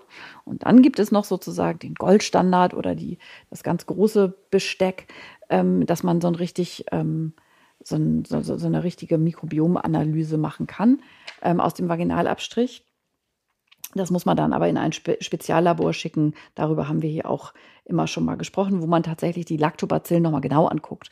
Nicht nur sind es Lactobacillen, große Familie der Lactobacillen, sondern dass man die Unterfamilien sich genau angucken kann ähm, und eben tatsächlich die Wasserstoffperoxid produzierenden da nochmal sich genau anguckt, weil das die richtig guten sind, äh, die man sinnvollerweise ganz viele hat damit eben eine Dysbiose möglichst ausgeschlossen werden kann, die eben auch ein Frühmarker sein kann für Frühgeburtsbestrebungen. Ja, aber hier haben wir, also ich weiß nicht, wie deine Erfahrung ist, es ist halt wirklich wenig, ähm, da, dass das gemacht wird. Ne? Also das machen, wenn dann immer eher auch, auch die Hebammen. Also du machst das, das ist ja, ne? also natürlich. ja, also ich mache das auch nicht Routine nein, bei allen nein, nein, Frauen. Nein, nein, Aber wenn ich eine Frau betreue, die schon mal eine Frühgeburt ja. hatte oder wo einfach da Kontraktionen im Busch sind oder wo ich einfach irgendwie denke so, na, die erzählt, die hat ständig Pilzinfektionen gehabt, immer schon und I don't know. Also es ist manchmal auch, oder sie hat äh, viele Antibiotikaserien in den letzten Jahren hinter sich. Also wenn ich so ein gestörtes Mikrobiom schon vermute anhand von bestimmten Faktoren, dann mache ich das großzügig, klar. Also es ist normalerweise eben auch keine Kassenleistung, es ist eine Igelleistung, aber auf Indikation, zum Beispiel Verdacht auf Frühgeburt. Frühgeburtlichkeitsbestrebungen, so, ähm, wird das eben auch von den gesetzlichen Krankenkassen bezahlt. Ähm, aber in erster Linie auch meine Erfahrung bei Hebammen, weil Ärzte, Ärztinnen, die haben dann irgendwie ihr Labor und die machen das dann nicht so speziell und das ist im Praxisalltag wahrscheinlich auch schwierig umzusetzen, ähm, das sozusagen zu filtern, welche Frau kriegt das, welche kriegt es nicht. Aber es hat sich in größeren Studien, wo man daraufhin geguckt hat, tatsächlich als großer prädiktiver Faktor eben erwiesen. Und darum geht es ja. Und das fand ich jetzt auch so spannend, äh, nochmal wirklich die ganz neuen Leitlinien dazu äh, zu lesen und uns wirklich hier nochmal gut vorzubereiten, gemeinsam auf diese Folge. Ähm, ne, was ihr auch ganz viel gefragt habt, kann man das nicht, also gibt es nicht irgendwelche Frühmarker? So kann man nicht irgendwie es noch viel besser ähm, das Risiko einschätzen, dass da irgendwas im Busch ist. Und das ist tatsächlich offenbar gar nicht so einfach. Nee. Aber nochmal um auf den Test zurückzugreifen, also ich finde jetzt nicht, dass es ein hoher Aufwand ist. Ne? Es ist einfach nur, es das ist ganz normaler Abstand. Abstand. Es ist nur halt ein extra Labor, ja. das meine ich damit. Dann muss da wieder ein anderer Laborfahrer kommen oder man muss es eben in, die, in den Briefkasten schmeißen. Dann hat das Labor eine andere Faxnummer. Äh, es sind andere Laborzettel, die in die Schublade irgendwie einsortiert werden müssen. Solche Sachen sind es ja immer. Naja, naja, das ist ja wahr. In die also andere Schublade ja einsortiert werden ja, aber das sind ja genau die Sachen, die im Alltag, wo in so einer, ich sage jetzt mal 0815 Praxis, wo es im 10-Minuten-Takt, das ist ja auch gar kein Vorwurf an die Praxis. So ist unser Gesundheitswesen. Unser Gesundheitswesen will das so. Mit den Fallpauschalen, mit den Quartalspauschalen. Da ist einfach für Individualität einfach kein Raum. Und da kann Arzt, Ärztin sich nicht leisten, irgendwie in acht verschiedene Labore seinen ganzen Stuff. Dann macht man hier noch irgendwie Stuhlproben und da noch irgendwelche anderen fancy Sachen und irgendwelche, kommen vielleicht jetzt auch noch zu anderen Biomarkern, also nur mal so anekdotenhaft, dass ihr dann irgendwie wisst, was es noch so alles fancy gibt. Ähm, das ist einfach auch in, in so einem Praxisalltag überhaupt nicht möglich, das irgendwie so umzusetzen. Das muss man einfach auch ganz klar sagen. Na, also vieles kann man theoretisch machen, ist aber viel zu overengineert, als dass man das irgendwie allen Frauen immer anbieten kann, weil es auch nicht für alle Sinn macht. Also die gute Anamnese und das individuelle Schauen, wer braucht's und wer braucht's nicht, ähm, schon dafür ist im Praxisalltag äh, häufig überhaupt keine Zeit. Und dann fallen einerseits Sachen runter und andererseits gibt es dann irgendwie Übertherapie, weil jemand, weiß ich auch nicht, privat versichert ist. Und dann macht man irgendwie alles, was, was irgendwie abrechnenbar ist und was irgendwie mhm. geht. Ne? Und das sind ja die Probleme, mhm. die wir im ambulanten Gesundheitswesen irgendwie haben. Ja, das sind die Probleme. Und die Ressourcen verstopfen. Wir haben ja auch ein bisschen, äh, wir haben auch einfach die letzten Tage viel darüber geredet, so, okay, was kann man so prophylaktisch machen? Ne? Was haut jetzt keinen um? Ne? Also, ähm, wo man einfach gucken kann. Ähm, und da haben wir natürlich auch über ähm, Produkte geredet, die man natürlich auch nehmen kann, äh, um halt sozusagen, auch wie kann ich das sozusagen vorbeugen und es wird halt nicht, ähm, da hat jetzt Karin wieder keine Lust drauf, dass ich das sage, aber ähm, ich finde es halt einfach toll, dass du dich mit solchen Sachen befasst und deshalb bin ich immer hier der, der Initiator, der das dann hier erwähnt, weil es einfach, weil wir, weil wir beide einfach viel darüber diskutieren, so was kann man machen, was, also jetzt nicht nur auf dieses Thema bezogen, aber ne, was könnte man machen, so, und ähm, ich hatte dich nämlich jetzt auch gefragt, ich frage dich ja auch gerade viel, bisher treust mich ja auch so ein bisschen mit, äh, wenn man nicht, lass mich ja auch gerne nochmal, klar, äh, weiß ich viel, aber trotzdem diskutieren wir ja auch über meine Schwangerschaft und so, aber ähm, vielleicht kannst, kannst du nochmal dazu äh, erzählen, weil das ist ja auch einfach so dein Steckenpferd ähm, über Produkte, die man jetzt auch nehmen könnte, weil das wird, die Frage wird aufkommen.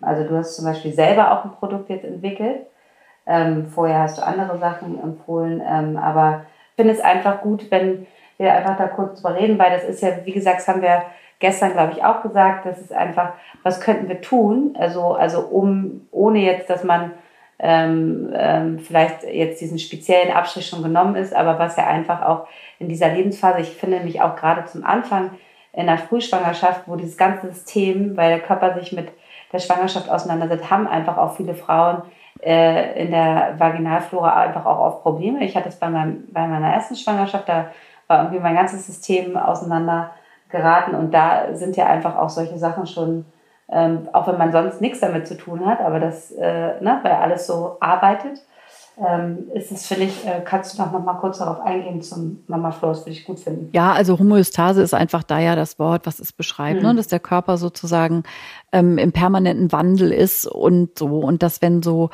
große Ereignisse sozusagen auch körperlicherseits dann anstehen, dass da ganz viel ähm, passiert im Körper. So, ne? Also wir haben uns irgendwie vorhin in einem ganz anderen Zusammenhang darüber unterhalten, was eine Schwangerschaft eben auch auslösen kann. Die eine Frau kriegt plötzlich einen Neurodermitis-Schub, die andere erzählt, meine Allergie ist seitdem weg äh, oder so. Oder es gibt Frauen mit Autoimmunerkrankungen, was weiß ich, MS oder so, die kriegen einen Schub oder so.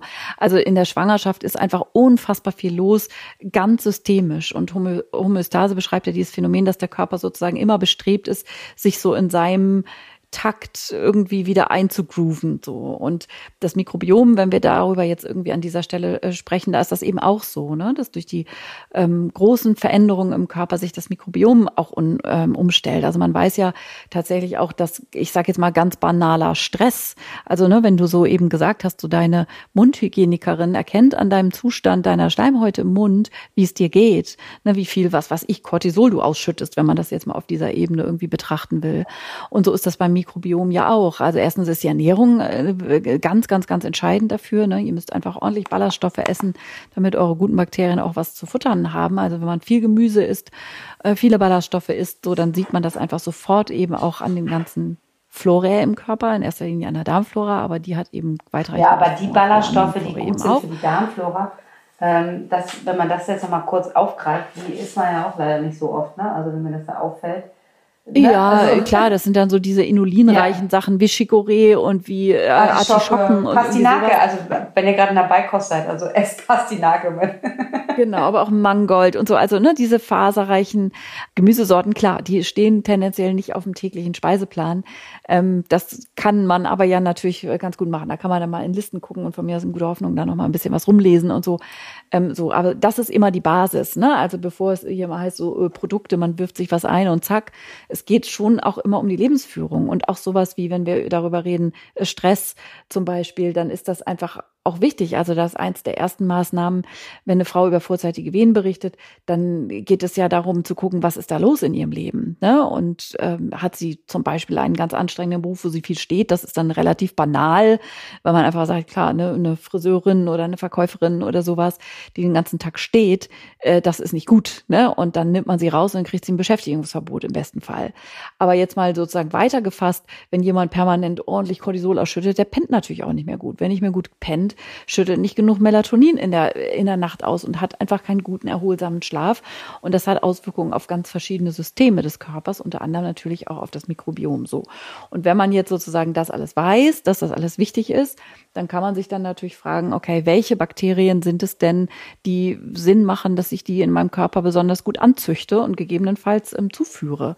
Und das sind einfach immer wieder die gleichen. Ne? Es gibt so Lactobacillus-Stämme, ähm, die dafür einfach bekannt sind, dass sie, äh, also sogenannte Signaturkeime einer gesunden Vaginalflora.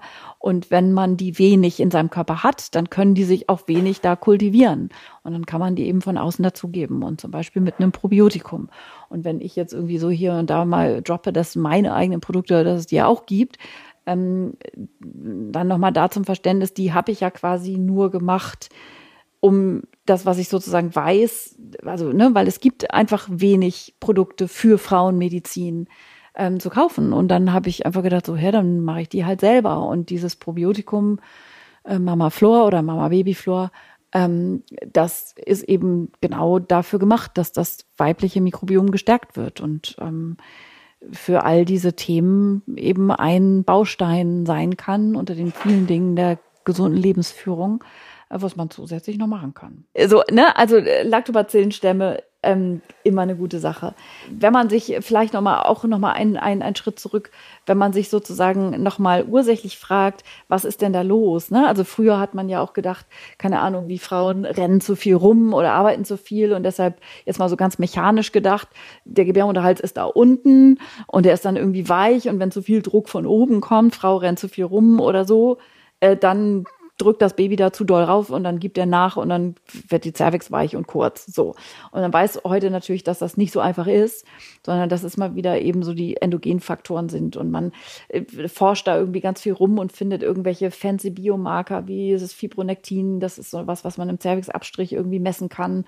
Oder irgendwelche, äh, das PAMG, so, also ne, das brauchen wir jetzt hier alles nicht aufzuzählen, das sind irgendwie hilflose Versuche sozusagen, wo man irgendwie guckt, da man muss doch da irgendwas im Körper messen können, was das irgendwie, was das anzeigt. Und man findet irgendwie so, ja, und hat so eine grobe Idee, dass man so einen immunologischen Aspekt auf jeden Fall irgendwie mit ins Kalkül ziehen muss. Aber wie genau, das hat man tatsächlich in der ganzen Konsequenz noch nicht verstanden.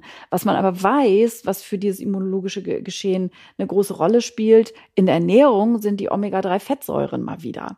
Ne? Und das kennen auch Frauen mit Autoimmunerkrankungen, also keine Ahnung, Frauen mit MS, Frauen mit einem Morbus Crohn, ähm, Frauen mit einer Histaminintoleranz, was auch immer. Omega-3 ist einfach so super wichtig, ähm, um das Immunsystem da gut zu besänftigen. Und deshalb ist das auch, ähm, also auch das ist in den Leitlinien äh, durchaus ein Kapitel gewesen. Omega-3 in der Ernährung äh, scheint gute Effekte zu mhm. haben. Ne? Also dieses ganze Fischölgedöns, was ihr da irgendwie für die Gehirn. Hirnentwicklung von eurem Baby und so, ne? das ist ja auch immer ein gutes Argument, damit euer Kind schön schlau wird. Aber es ist eben auch für ganz, ganz viele andere Aspekte im Körper, alles, was so in die immunologische Richtung, um das jetzt mal wirklich ganz grob nur so zu nennen, ähm, geht. Und das ist alles sehr fancy und da versteht man gerade in den letzten wenigen Jahren zunehmend mehr darüber, was das auch für Auswirkungen hat, ähm, ist das auf jeden Fall ein sinnvolles Nahrungsergänzungsmittel. Und wenn ihr eine Cervix-Insuffizienz äh, habt oder eine Frühgeburt habt in der Vorgeschichte, auf jeden Fall ballert euch das rein. Und nicht nur ein so ein Softgel am Tag, sondern vier oder fünf. Also man braucht dann wirklich drei Gramm mindestens ähm, Omega-3-Fettsäuren. Also, ne, also wenn ihr keinen Fisch mögt, äh, so, es gibt es auch in veganer Form aus Algen und so, aber Omega-3 als Nahrungsergänzung ist auf jeden Fall eine gute Idee als äh, Prävention, aber eben auch als Therapie ähm, über, über die Ernährung oder Jetzt über. habe ich ganz schlechtes Gewissen. Warum? Weil du es nicht genommen hast? Ja, weil ich es einfach immer nur so Glaubst du jetzt mal ohne Scheiß, ich meine, wir können ja jetzt so mal, ich habe das alles nicht gemacht, als ich schwanger war. Ich habe gekotzt bis zum Schluss. Glaubst du, ich habe mir mal Ingwer reingeworfen oder Vitamin B6? Ich habe das ja auch alles nicht gemacht. Ja, aber so, so ich, ich weiß auch nicht, was, wir, was man da selber bei sich selber da irgendwie so für Blockaden hat, dass man da so blöd ist, irgendwie die einfachsten Dinge irgendwie selber mal zu machen, die man mhm. ja weiß. Da sind wir beide kein gutes Vorbild. Ja, aber wir erzählen es euch und ihr macht das alle vorbildlich, das ist super. Und immer wenn ich bei dir sitze, werfe ich mir was ein. Und ich sitze ja eigentlich einmal die Woche, da ist schon mal nicht schlecht. Weil hier immer meine ganzen Musterpackung rumstehen. Genau, nur kein Mama Floor habe ich abgekriegt, aber es ist auch alles gut. Also von daher bin ich da ganz, ähm, äh, ja. Ich finde, wir, jetzt haben wir darüber, also ne, das haben wir, glaube ich, glaube ich, ganz gut erklärt, äh, war äh, wichtig.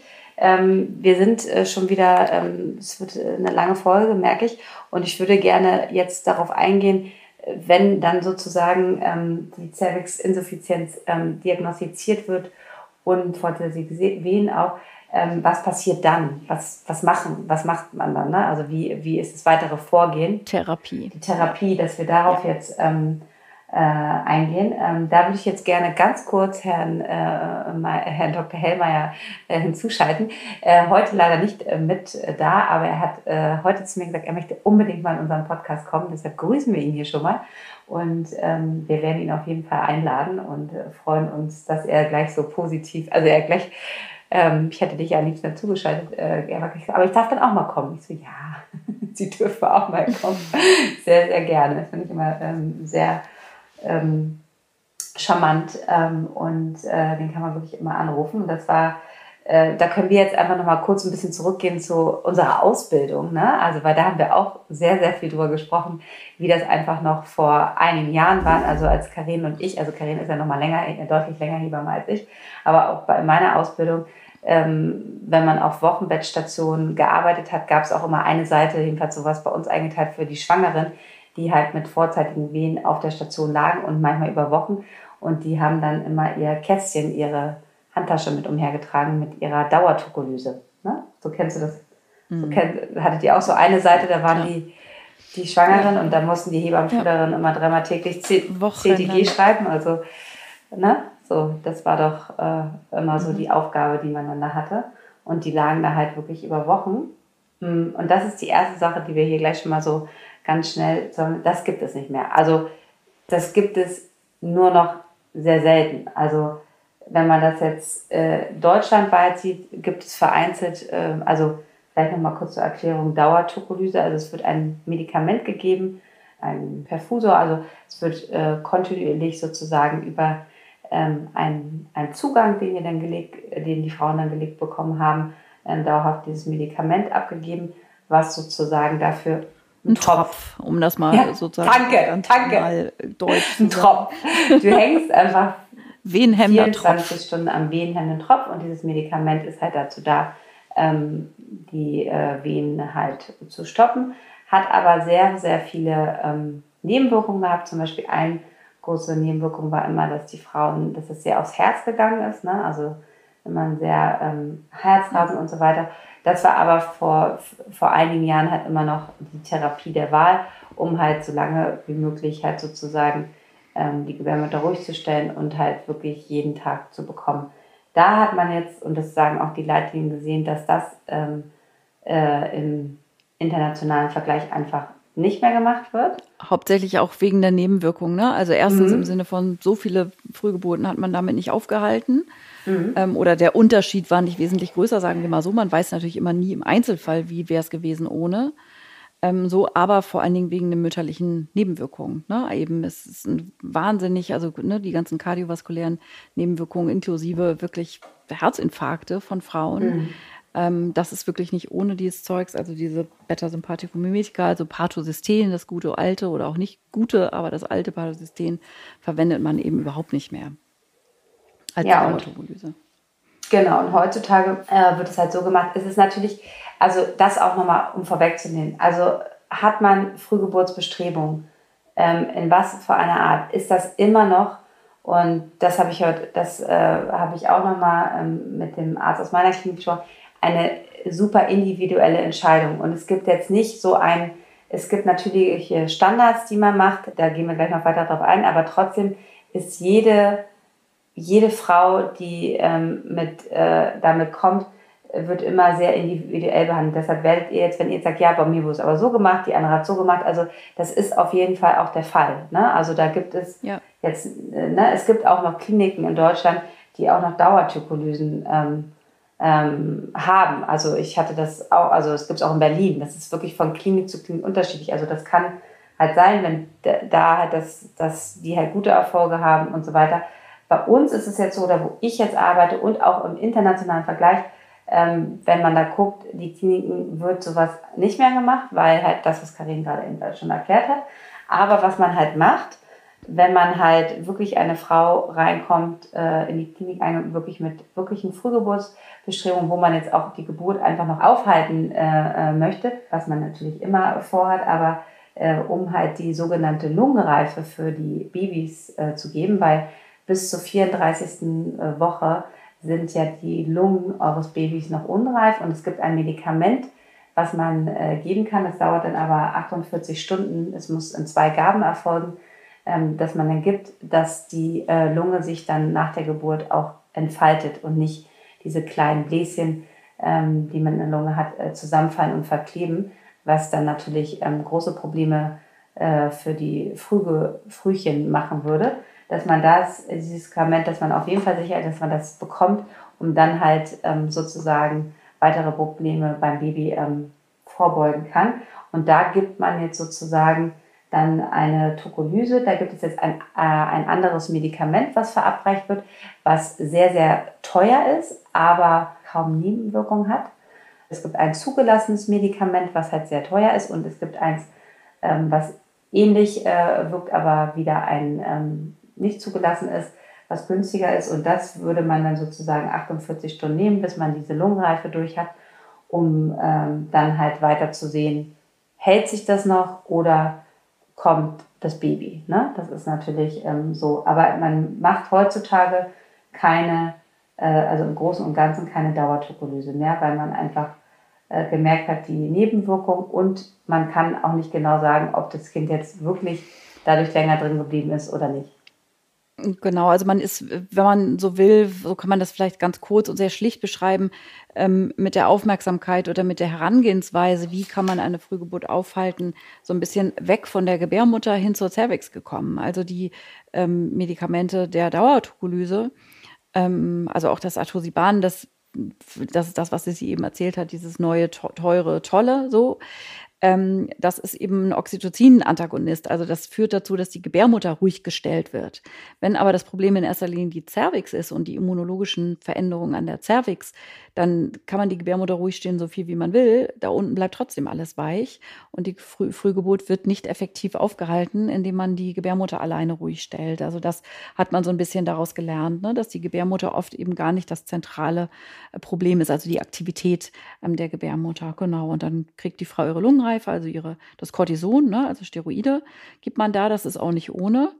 Da hat auch eine von euch irgendwie gefragt, sie hätte gehört, dass die Lungenreife auch ungünstige Folgen haben kann und hat was von äh, ADS geschrieben. Und es ist auch in der Tat so, dass so in den neueren, ähm, in den neueren Veröffentlichungen so diese ähm, neurosensorischen Entwicklungsstörungen durchaus ähm, auf dem Zettel sind. Also dass man gefunden hat, je später man die Lungenreife macht, umso sensibler sind die Kinder wohl auch für diese Sorte von Nebenwirkungen, so dass man auch sozusagen diskutiert, die Lungenreife so, ne, irgendwann so 29., 30. Woche, dass sie da, also bis zu diesem Zeitpunkt, also von der 24. bis zur 29. Woche etwa äh, ganz deutliche lebensrettende Effekte hat, aber dass je älter die Schwangerschaft dann wird, dass dann sozusagen das Nebenwirkungsprofil auch ähm, wichtiger ist zu bedenken, ähm, so dass man da auch zurückhaltender ist. Also keine Ahnung, 33 plus 2 würde natürlich niemand mehr, äh, der noch groß ist, eine Lungenreife machen. Ne? Und man ist da auch wirklich sehr vorsichtig. Also das ist schon auch ein Abwägen. Aber ähm, wie gesagt, äh, kriegst du ein Kind in der 26, 27. Woche, dann brauchst du dann einfach eine Lungenreife.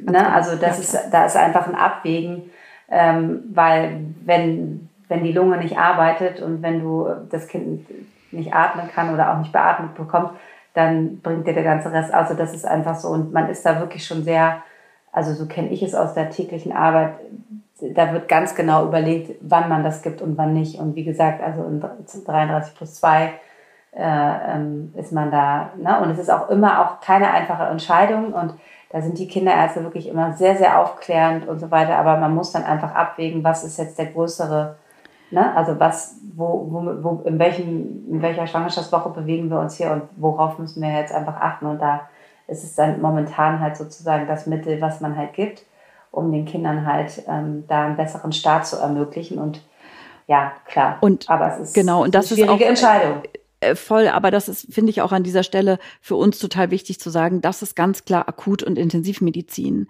Und die Leute, die in der Klinik euch betreuen, wenn ihr es braucht, die wissen, was sie tun.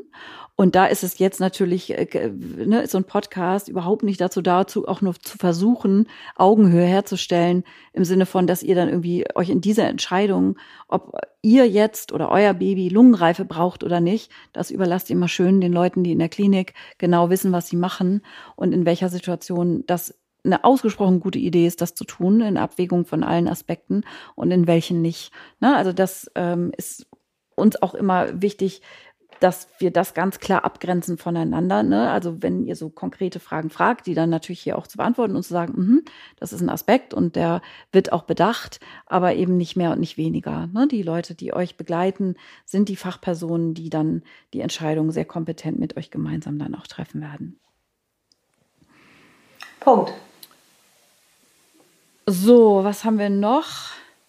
Guck mal hier, was ihr ähm, so gefragt habt. Naja, es ist, glaube ich, auch nochmal wichtig zu sagen, dass man auch so weggeht von diesen, ähm, klar, es ist wichtig, ähm, wenn man, das hattest du vorhin auch schon angesprochen, wenn man Stress hat, zu gucken, wo, wo, wo kann man ansetzen, ins Beschäftigungsverbot zu gehen, Haushaltshilfen äh, zu organisieren, ähm, Geschwisterkinder, also Entlastung natürlich auf allen Ebenen, aber man geht davon auch weg ähm, dass, äh, dass das ist eine absolute Bettruhe. Ne? Also man hat auch ja, genau. gesehen, dass, ne, das ist, glaube ich, nochmal ein wichtiger Punkt. Oder Kennst du das noch, wo die Frauen hochgelagert wurden, so, ne? Also Beckenhochlagerung, genau, das macht ja, klar. Also äh, äh, ganz wichtiger Punkt: Bettruhe ist kontraindiziert, macht man nicht mehr. Es hat ja.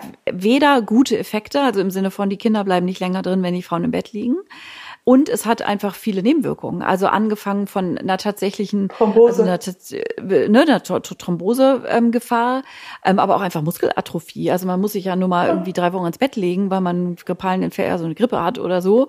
Ähm, und dann ist man danach ja total platt. Also die ne, Muskeln atrophieren ja total schnell.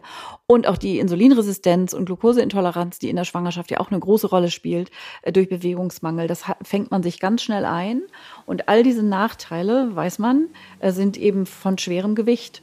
Und da es dann eben noch nicht mal effektiv ist, ist Bettruhe absolut kontraindiziert. Das macht man in ganz seltenen Fällen bei einem, was weiß ich, Fruchtblasenprolaps oder bei einer blutenden Plazenta previa oder so. Natürlich legt man dann die Frauen hin. Genau, aber müssen den Frauen trotzdem sagen, den Druck rausnehmen. Ne? Nicht, dass sie alle denken, das war in der Nähe noch, weißt du so, ich glaube. Absolut, genau. Auch ne? so, Karin hat gesagt, Bettruhe nicht, weil dann kann ja alles weitermachen. Das eben ja. nicht. Ich, ne, ne? Wir haben von Bettruhe gesprochen im Sinne von, die Frau liegt im Bett.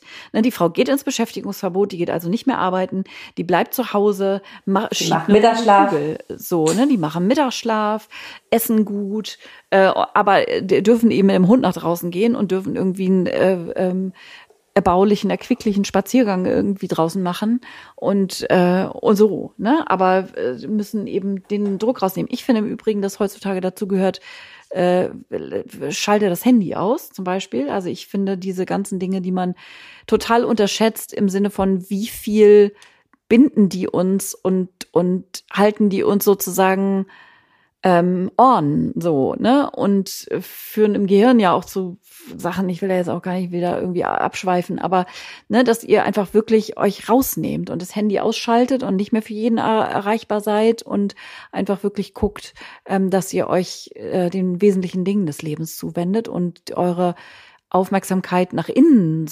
wendet, weil euer Körper will euch ja was sagen damit möglicherweise und deshalb tut es gut in diesen feinen Signalen, sich da auch mal wieder auf äh, euren Körper einzugrooven und mehr nach innen zu gehen als nach außen. So, das sind dann alles so die ganzheitlicheren Aspekte von was heißt schonen und sich ausruhen.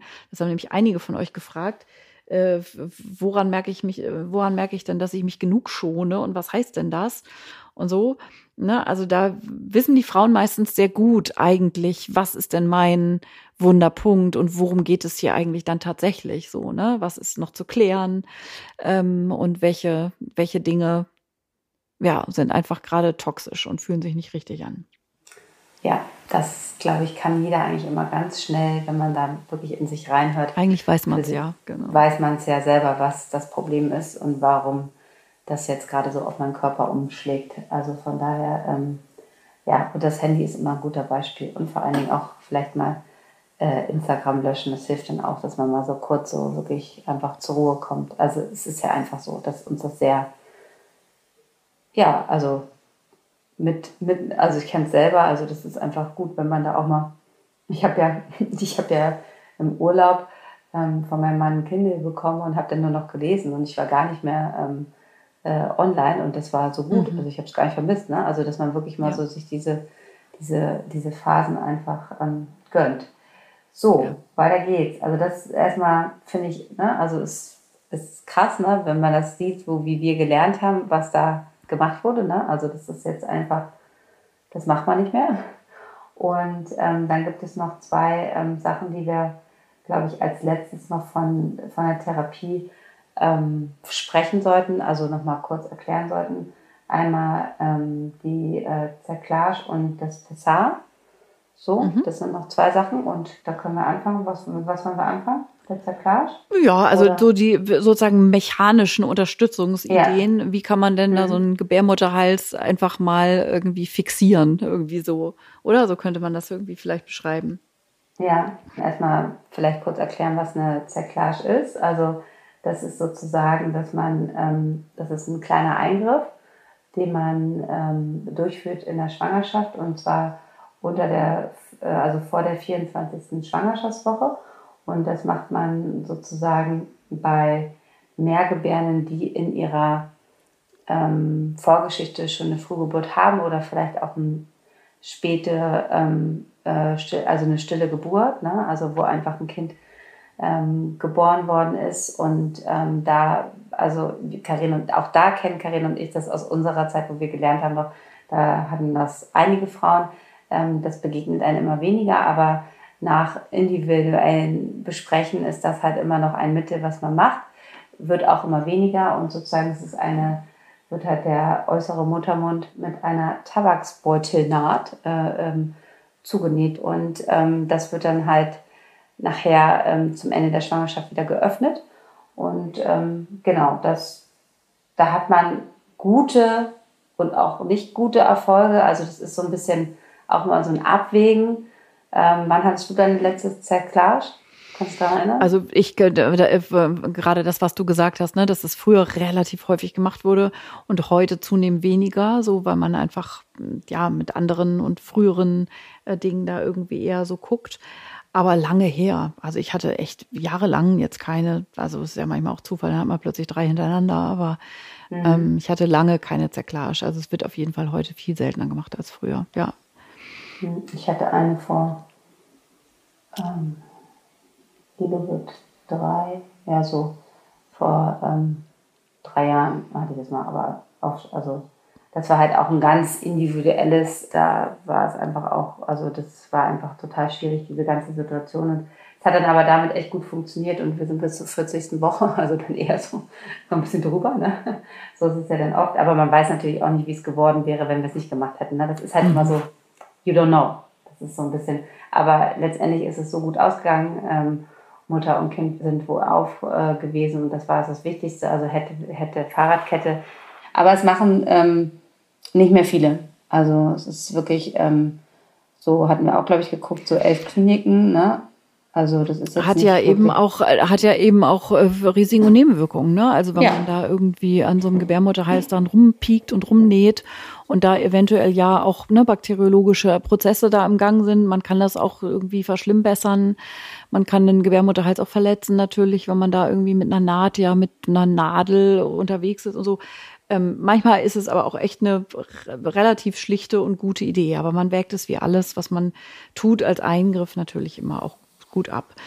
Aber so ein Pessar zum Beispiel, also ne, die sind mhm. ja, haben, sind vielleicht so ein bisschen an die Stelle getreten, oder? Also dadurch, dass es quasi ja. bessere Pessare gibt, ist eine Zerklage einfach häufig nicht mehr nicht mehr notwendig, weil ein Pessar diese Haltefunktion sozusagen dann ähm, übernehmen kann. Und das ist so ein Gummiteil, so, ne? Also was. Ich finde es auch gut. Ähm, ja, ja, ja. Aber es ist schon auch ein Oschi, so. Also man stellt sich mhm. das irgendwie wie so einen zierlichen Diaphragma-Ring vor. Nö, Nein. Ja nicht. Ähm, so, ähm, was einfach wirklich ja auch eine gewisse Stabilität irgendwie hat und was ähm, auch echt effektiv ist. Also so, wir hatten jetzt ja gerade eine Freundin von uns hier in unserem Umfeld. Ja. Ähm, und die sofort gesagt hat, so, boah, sie merkt einfach sofort, wie, wie entlastet sich das anfühlt. Und sie merkt so richtig wieder, wie so richtig dieses Pessar was trägt, ne, so dass der Druck eben einfach wirklich nicht mehr auf dem Muttermund landet. So, und das ist eben Sinn und Zweck von, von diesem Teil. Den kriegt man quasi eingebaut, sage ich jetzt mal so. Also ne, im Rahmen einer vaginalen Untersuchung. Das drückt so ein bisschen. Äh, so, naja. Und dann bleibt er da halt ein paar Wochen liegen. So. Und, genau, und dann nimmt man den halt ab der 37. Woche sozusagen ähm, wenn als Frühgeburtsrisiko, also ne, ab der 37. Woche, das haben wir auch schon oft gesagt, ähm, habt ihr dann sozusagen keine Frühgeburt, dann wird es rausgenommen und dann ähm, wird gewartet und meistens gehen sie dann drüber. Na, also das ist ja, ja auch also, so der Klassiker, genau. Ne? Schonen Sie sich, schonen Sie sich, oh, oh hoffentlich wird es keine Frühgeburt. Oh, ET plus 13 sprechen wir uns wieder. Ne? Also wie oft, das kann man ja immer äh, so ex post, wie man in der Medizin sagt, also im Nachhinein äh, ja dann immer nur bewerten, dass man manchmal denkt, ja, man weiß es halt auch erst hinterher. Da ist man dann immer schlauer. Mhm. Ja. So eine Sache, eine Off-Label-Geschichte haben wir noch das Progesteron. Auch danach sind ja. gefragt worden in euren Fragen. Also Stimmt, im Sinne von, was kann man denn medikamentös möglicherweise machen? Das Progesteron als wichtiges schwangerschaftsunterstützendes Hormon, was euer Körper ja auch selber ausschüttet, was man eine Zeit lang, macht man glaube ich auch immer noch, um überhaupt was zu machen. In der Frühschwangerschaft hat es keine Evidenz. Also es ist immer gerne genommen bei so sogenannter Gelbkörperschwäche, auch eher so ein, so ein so eine, ich will nicht sagen Fantasiediagnose, aber wo es auch nichts Halbes und nichts Ganzes an Evidenz zu gibt. Ähm, da aber das nehmen alle. Nicht mehr. Aber ich ganz ehrlich, Karin, also das ist echt. Ich weiß, dass das alle nehmen, trotzdem ist es nicht evident. Ich meine, es schreiben ich auch weiß, aber schreiben auch ein CDG und es ist nicht evident. Ja, also, aber ich aber verstehe so das dann immer nicht. Also so, man hat man halt schon immer so gemacht. Braucht ist nach einer assistierten Befruchtung so, ne? Wenn der Körper ja. sozusagen noch kein eigenes ähm, ähm, Progesteron ausschüttet, dann braucht, muss man das natürlich dann irgendwie ablösen ähm, durch ein zugegebenes Progesteron als Medikament, das ist ja keine Frage. Aber so nach dem Motto, oh, ich hatte schon mal eine, eine, eine Fehlgeburt und natürlich hat jede Frau Schiss, ähm, niemand weiß das besser als ich, äh, das könnte jetzt wieder passieren und kann ich nie irgendwas machen. So um dieser lauten Hilflosigkeit irgendeinen Ausdruck zu verleihen, macht man dann halt mal irgendwas, was wahrscheinlich auch nicht schadet um einfach ein gutes Gefühl dabei zu haben. Ist ja manchmal auch eine gute Idee und sei es von mir aus ein Placebo-Effekt, I don't know. Ähm, und dann gibt man halt Progesteron und dann fühlt man sich vielleicht ein bisschen beruhigt, weil man das, weil man was macht. Kann man ja auch machen, so, ne? Aber es hat eben keine Evidenz. Das wollte ich eben sozusagen in Abgrenzung sagen. Ähm, im Vergleich zu so dieser mittleren Schwangerschaftszeit, also so die späten 20er, ersten 30er Schwangerschaftswochen, wo man das ist ein Off-Label-Verfahren tatsächlich auch, ähm, wo man das eben auch ähm, durchaus ähm, einsetzen kann bei einer drohenden Frühgeburt ähm, und einem sehr kurzen Gebärmutterhals, ähm, dass man dann irgendwie denkt, na, das können wir jetzt hier vielleicht dann noch unterstützen, kann man Progesteron entweder vaginal oder oral. oral. Auch da gibt es auch so ein bisschen Hü und Hot. Also oral wirkt wahrscheinlich besser, macht aber mehr Nebenwirkungen ähm, als vaginal, ist es verträglicher, aber hat nicht so eine ganz hohe Evidenz.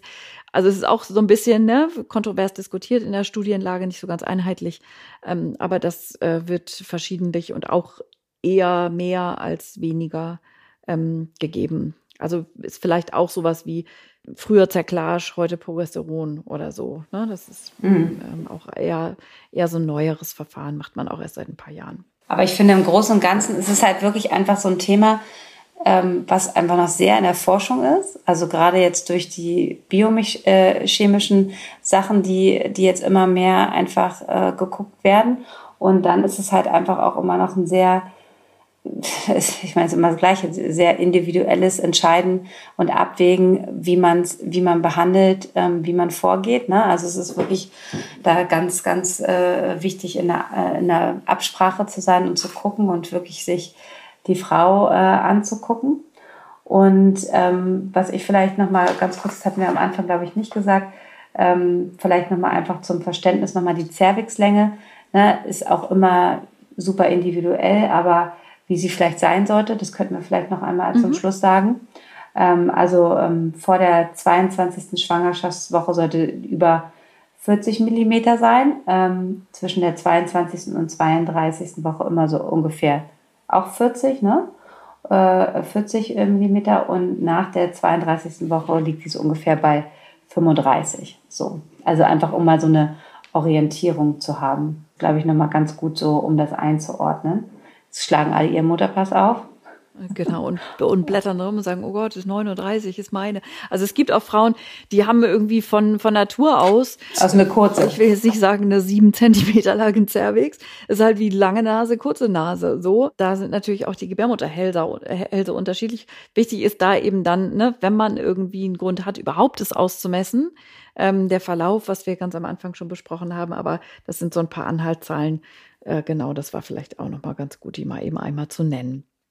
Also ich finde das ja auch immer, also so zwei, drei Fragen, die hier so nochmal ein so einen Themenkomplex umreißen.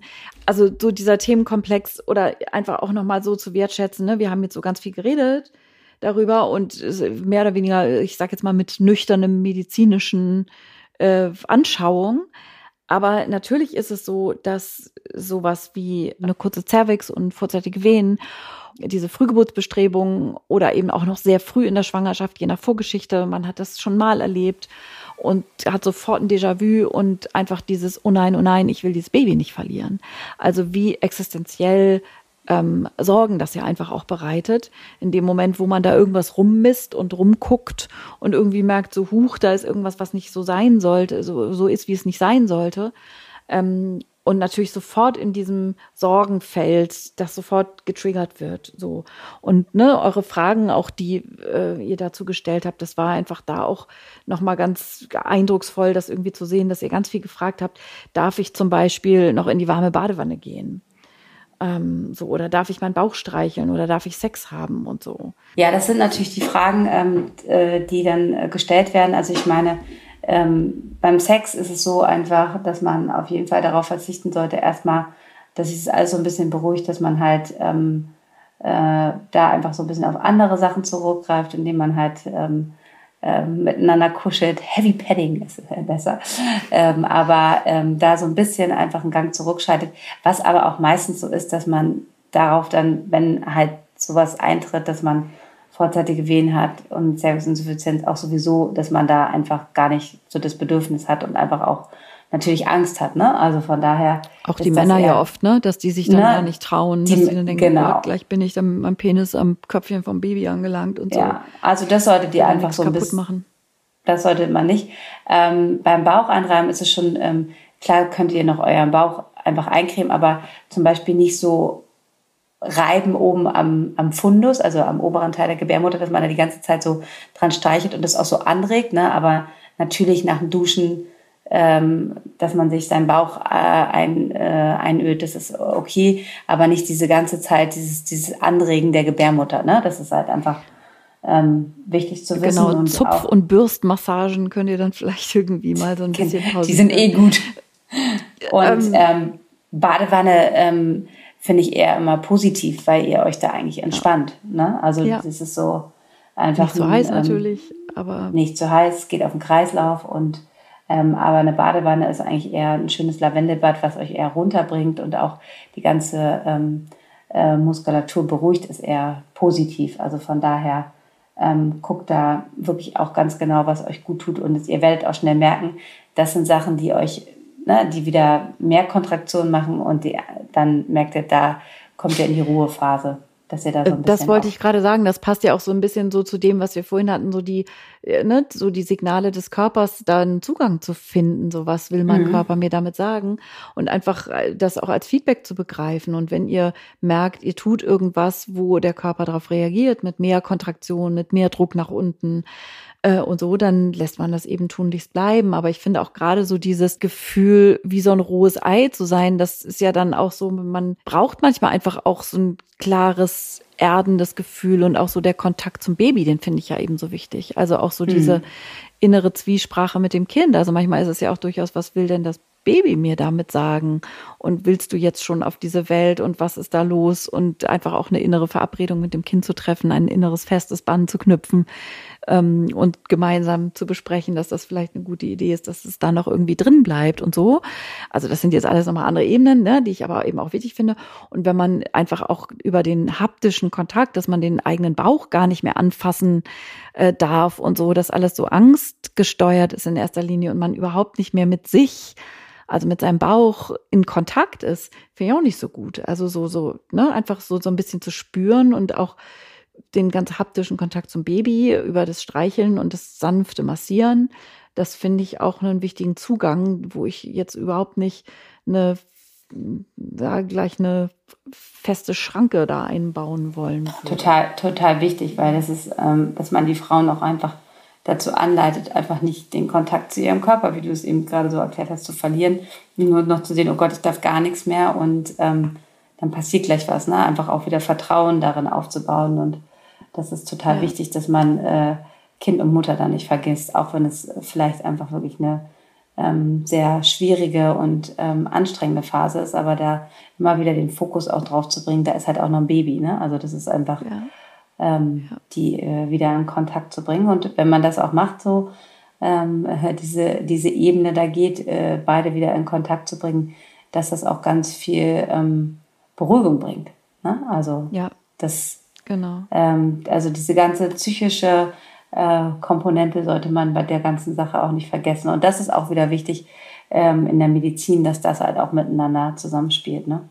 Also absolut. Ja. So zwei Sachen habe ich hier noch so, da geht es dann mehr so drum, so okay, ne, nochmal, was darf ich, was darf ich nicht? Akupunktur, Himbeerblätter, dann Massage, also so diese geburtsvorbereitenden Maßnahmen, die man ja am Ende der Schwangerschaft machen mhm. kann, wenn man das gerne möchte, um sozusagen die Effekte, die aufweichenden Effekte, die dann zu dem Zeitpunkt ja genau äh, physiologisch sind und ja auch so sein sollen, wo der Körper sich darauf vorbereitet zur richtigen Zeit. Also wenn man so will, kann man sagen, dass so eine Zervixinsuffizienz einfach die Schwangerschaftsuhr ist so ein bisschen verstellt, so, dass man da einfach äh, sich dann fragt, so, okay, brauche ich dann noch Akupunktur? Und wenn ich eine Frau habe, die, keine Ahnung, in der 36. Woche nur noch anderthalb Zentimeter Gebärmutterhals hat und einen schon weichen, leicht geöffneten Muttermund, dann braucht die natürlich keine, ähm, keine geburtsvorbereitende Akupunktur und dann braucht ihr ähm, auch keinen Himbeerblättertee. Also, ne, das ist einfach auch immer so eine Frage, was macht man wofür? Aber es ist jetzt auch nicht explizit verboten. Ja. So, ich glaube, echt super lange Folge mal wieder, XXL-Version. Ja. Fällt dir noch was ein, Sissi? Nee, mir fällt eigentlich nichts ein. Ich finde, wir haben alles gut zusammengefasst. Es war so ein ganz guter Überblick. Ansonsten, ich habe ähm, nichts mehr zu sagen. Super, dann haben wir jetzt eine lange Folge aufgenommen. Diejenigen von euch, die es betrifft, ähm, finden hier dann alle Informationen. Und wir wünschen euch natürlich eine Schwangerschaft möglichst ohne all diese Themen. Und ja, freuen uns auf die nächste Woche, wünschen euch eine ganz wunderschöne und sagen einfach Ciao für heute, oder? Tschüss. Ja, wir sagen Macht's Ciao gut. und ähm, freuen uns auf den nächsten Hebammensalon in einer Woche. Genau. Macht's Bis gut, ihr Lieben. Passt auf euch auf, bleibt gesund. Das war der Hebammensalon mit Sissi und Karin. Produktion Lisa Golinski, Redaktion Julia Knörnschild.